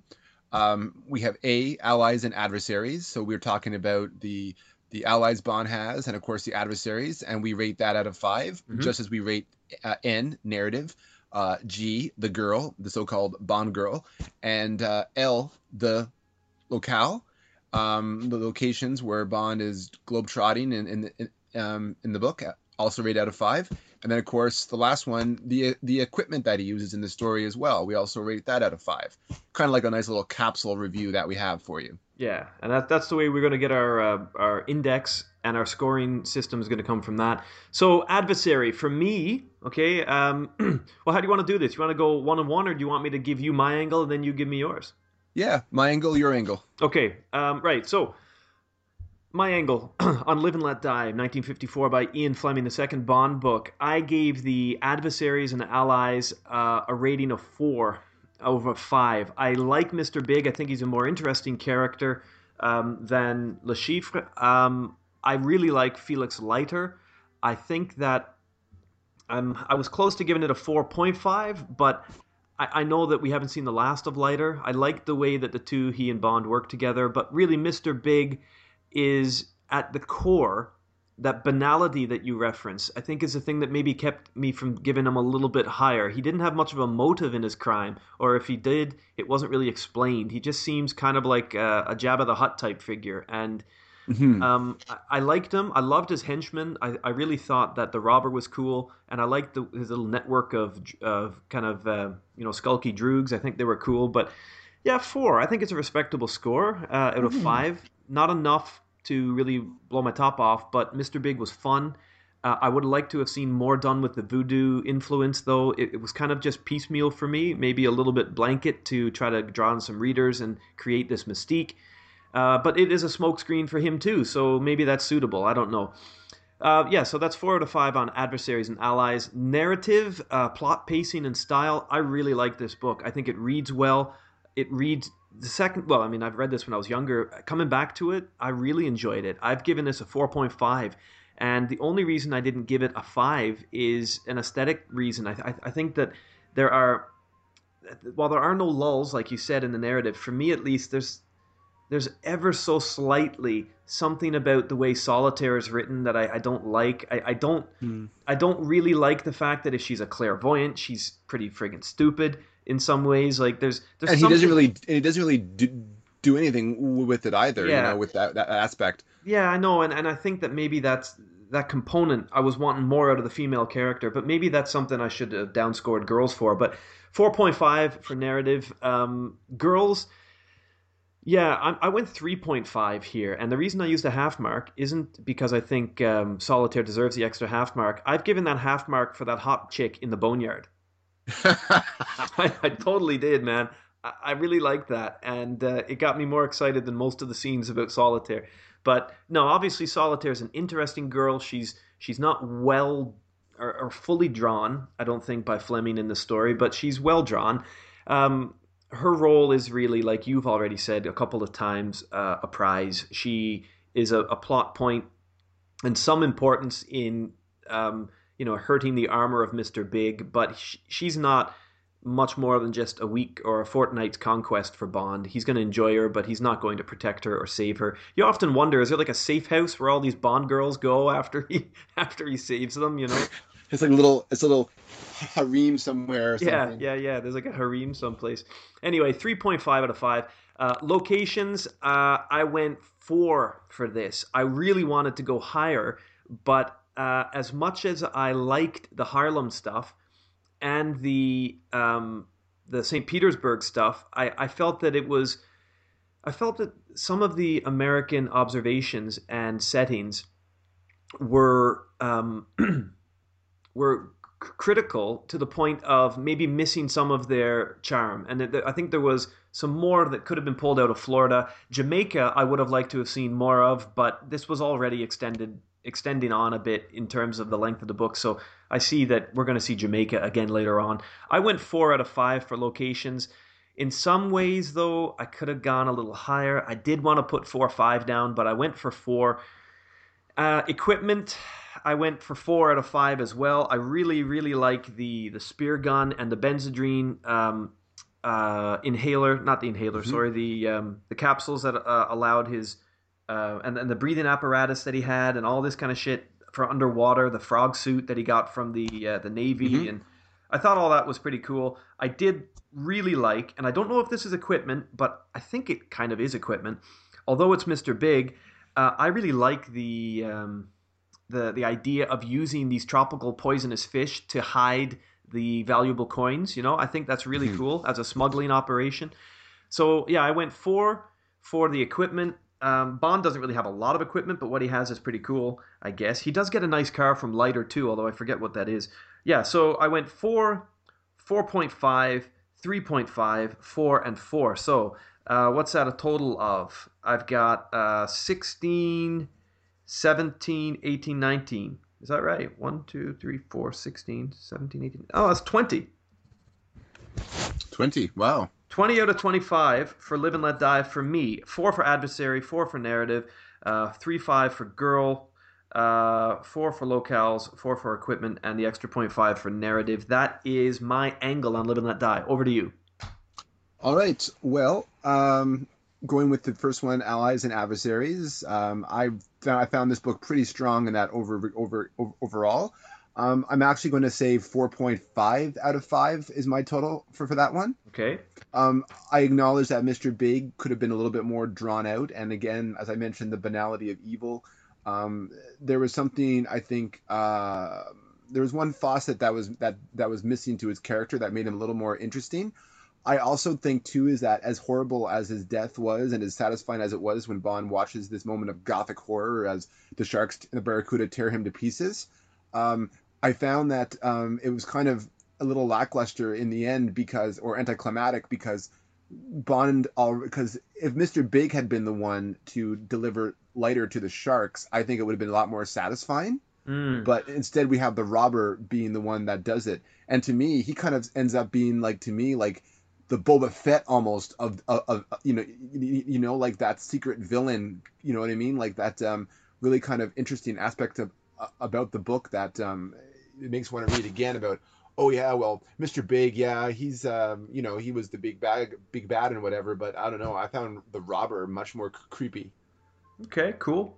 so for that and um i also like some of the portrayal like um there's typical like type of thugs minions like like mooks like Tee-Hee for example right Yeah, yeah. um and uh who was much more uh what, what what's, what's the word he was much more di- differently rendered in the film version obviously yeah. um, but I also like the idea of Blabbermouth, you know, who was like kind of like this like this this naive thug that worked for Mr. Big, and he him and Leiter got along really good because of their love of jazz music, right? Mhm. And I just found that was a kind of realistic portrayal because Yeah. of a guy that was caught up in Mr. Big because he That's felt cool. like he had to be. Yeah, that's a good point. He he and he helps Leiter kind of escape, but he's a little worried about it. And no, you're right about that. And I, I didn't give that enough credit. I don't think that whole like I know you liked it and you you you cited it. That whole uh, uh, Leiter jazz geek type thing that kind of saved his ass, didn't it?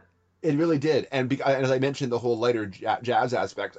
Uh, to me, like uh, Felix Leiter, I just found him a great character in this book, and I, I, you know, I felt with Bond when what happened to him and everything, and it was a lot stronger. In, in it, it, it was a lot stronger for me in this regard, um, a, as a narrative um, reason to deal with Mister Big because what happens to him, and so the camaraderie between Leiter and Bond when they go the trip to Harlem and working together, you know, America and and the U and uh, and the UK, it just it just fit really well, and yeah, I just found out all the characters, all the adversaries, all the allies, um, Strangways as well. I found him intriguing, um, kind of a mysterious figure with his patch eye. That he just kind of really found him interesting as well, and the, and so like and there wasn't much done with him, so I have a, I have a feeling that you know he would definitely he he definitely intrigued me.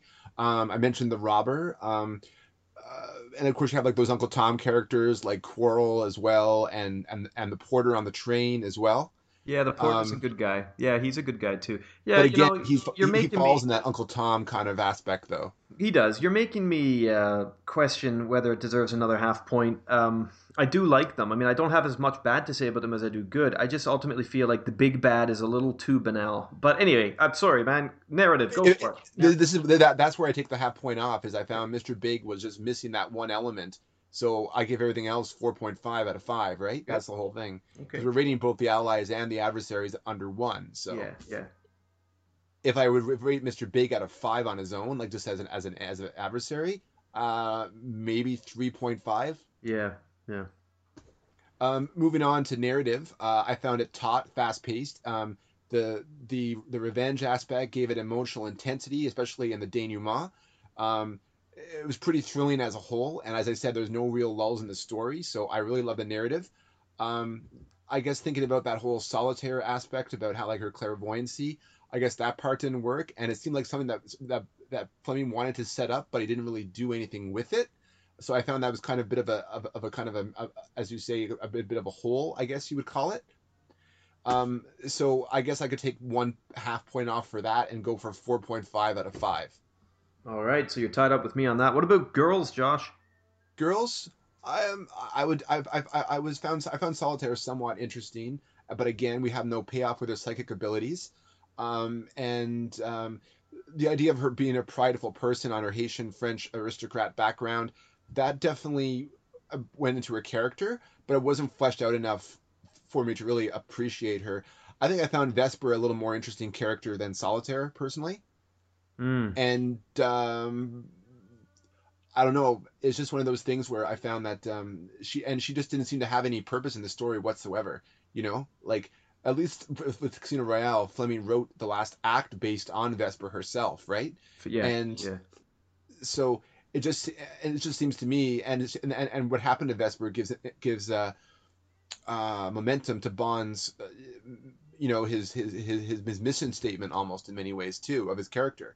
And I just found Solitaire was just as you as we said, like, and as they mentioned, as Fleming mentions, a prize.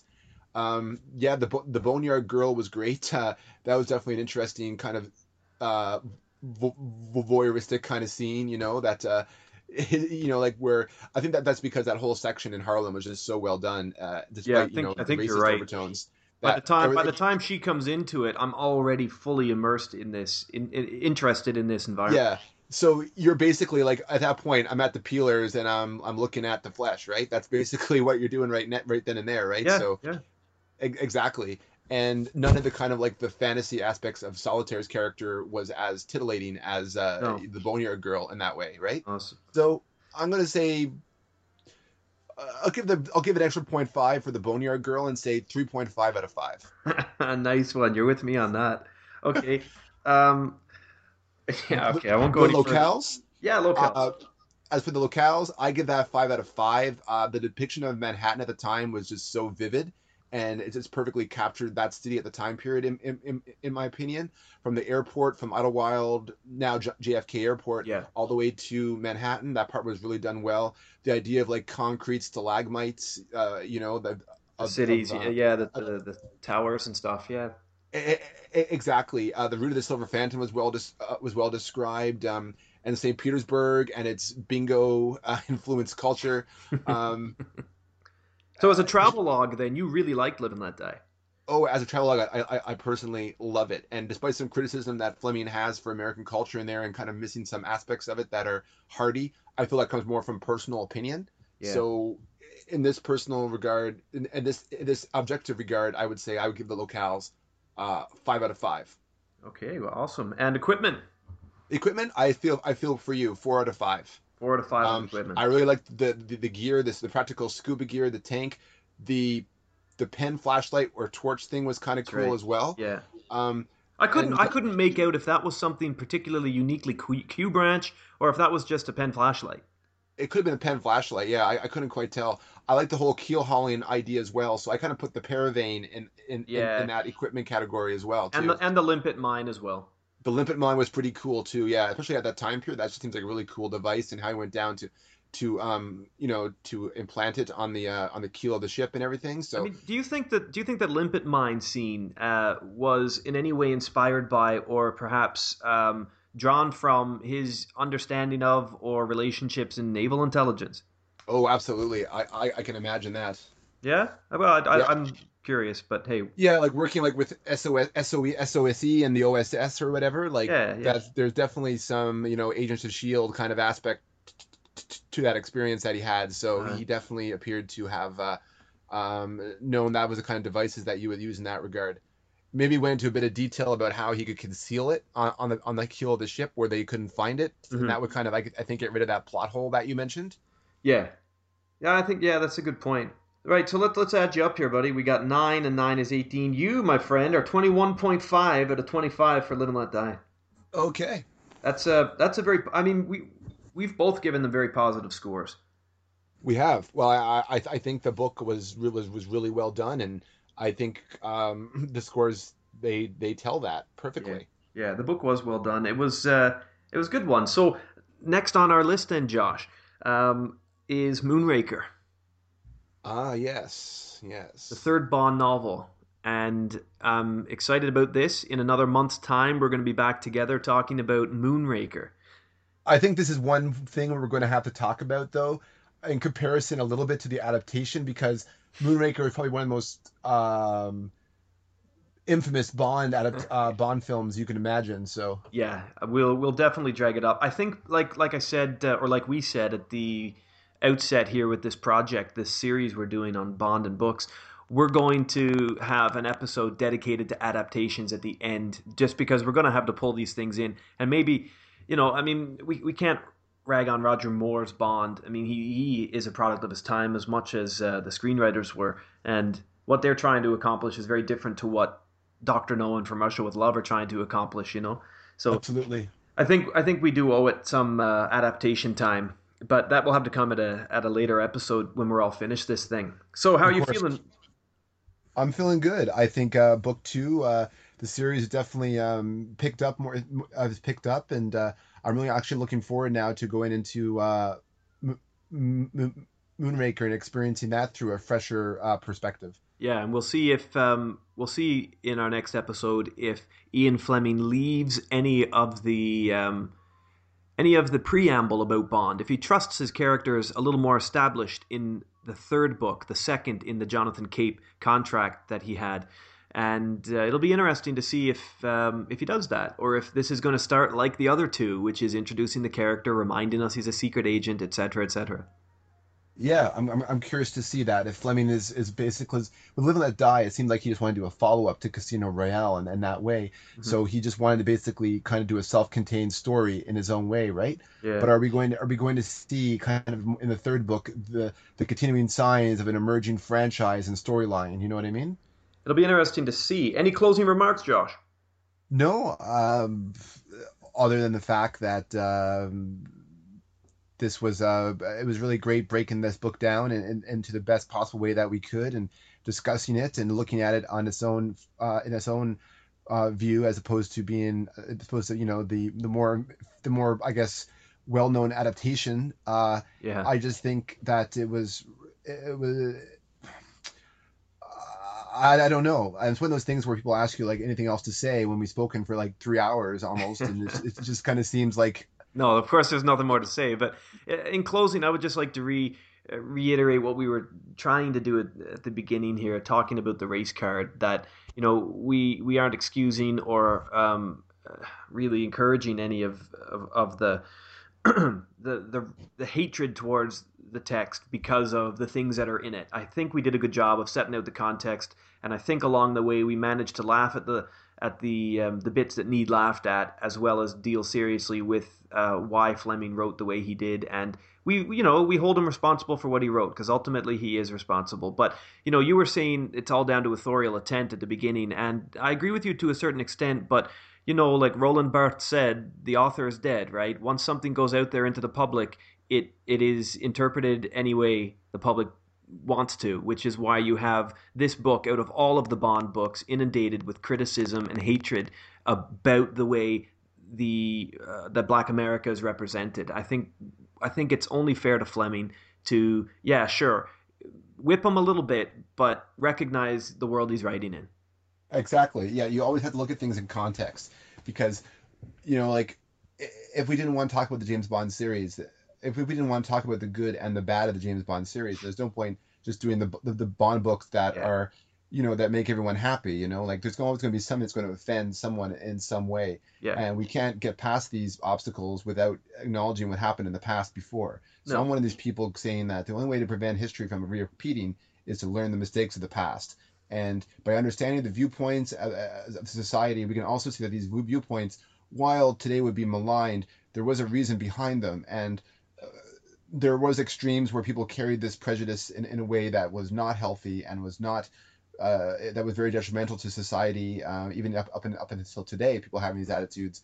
But at this time period there were a lot of people who felt the same way that Fleming did and they were so-called decent people. You know what I mean? Yeah so yeah. these were our grandparents. These were our our great uncles you know like uh, people that we care about. And they they have these feelings about the world as well. And we have to understand and about those aspects of cultural that we them that they, they didn't have the sensitivity that we were born with. I think you know um, at this time period. No, you're right. Um, that's an excellent way to, to, to put it, and I think that's uh, the great way to to credit Live and Let Die. At least it it wraps it in the proper paper, and um, this is what these discussions are all about. So good, um, well done, well said. I've nothing to add to that. Uh, I look forward, my friend, to meeting you back here in a month's time to talk about Moonraker. Yes. Moonraker. Moonraker. Without Shirley Bassey, unfortunately, this one. Yes, without Shirley Bassey and without space, just as a bit of a spoiler for those who haven't read the book. Well, not entirely without space, but with space, uh, but without the lasers and without the fighting and without the ridiculous metal jawed man chewing through the fuselage of a space station. Yeah, and and and Jaws falling in love too. we can't forget that. Right, BFG, it's been a blast. Great. Take care, Bowman.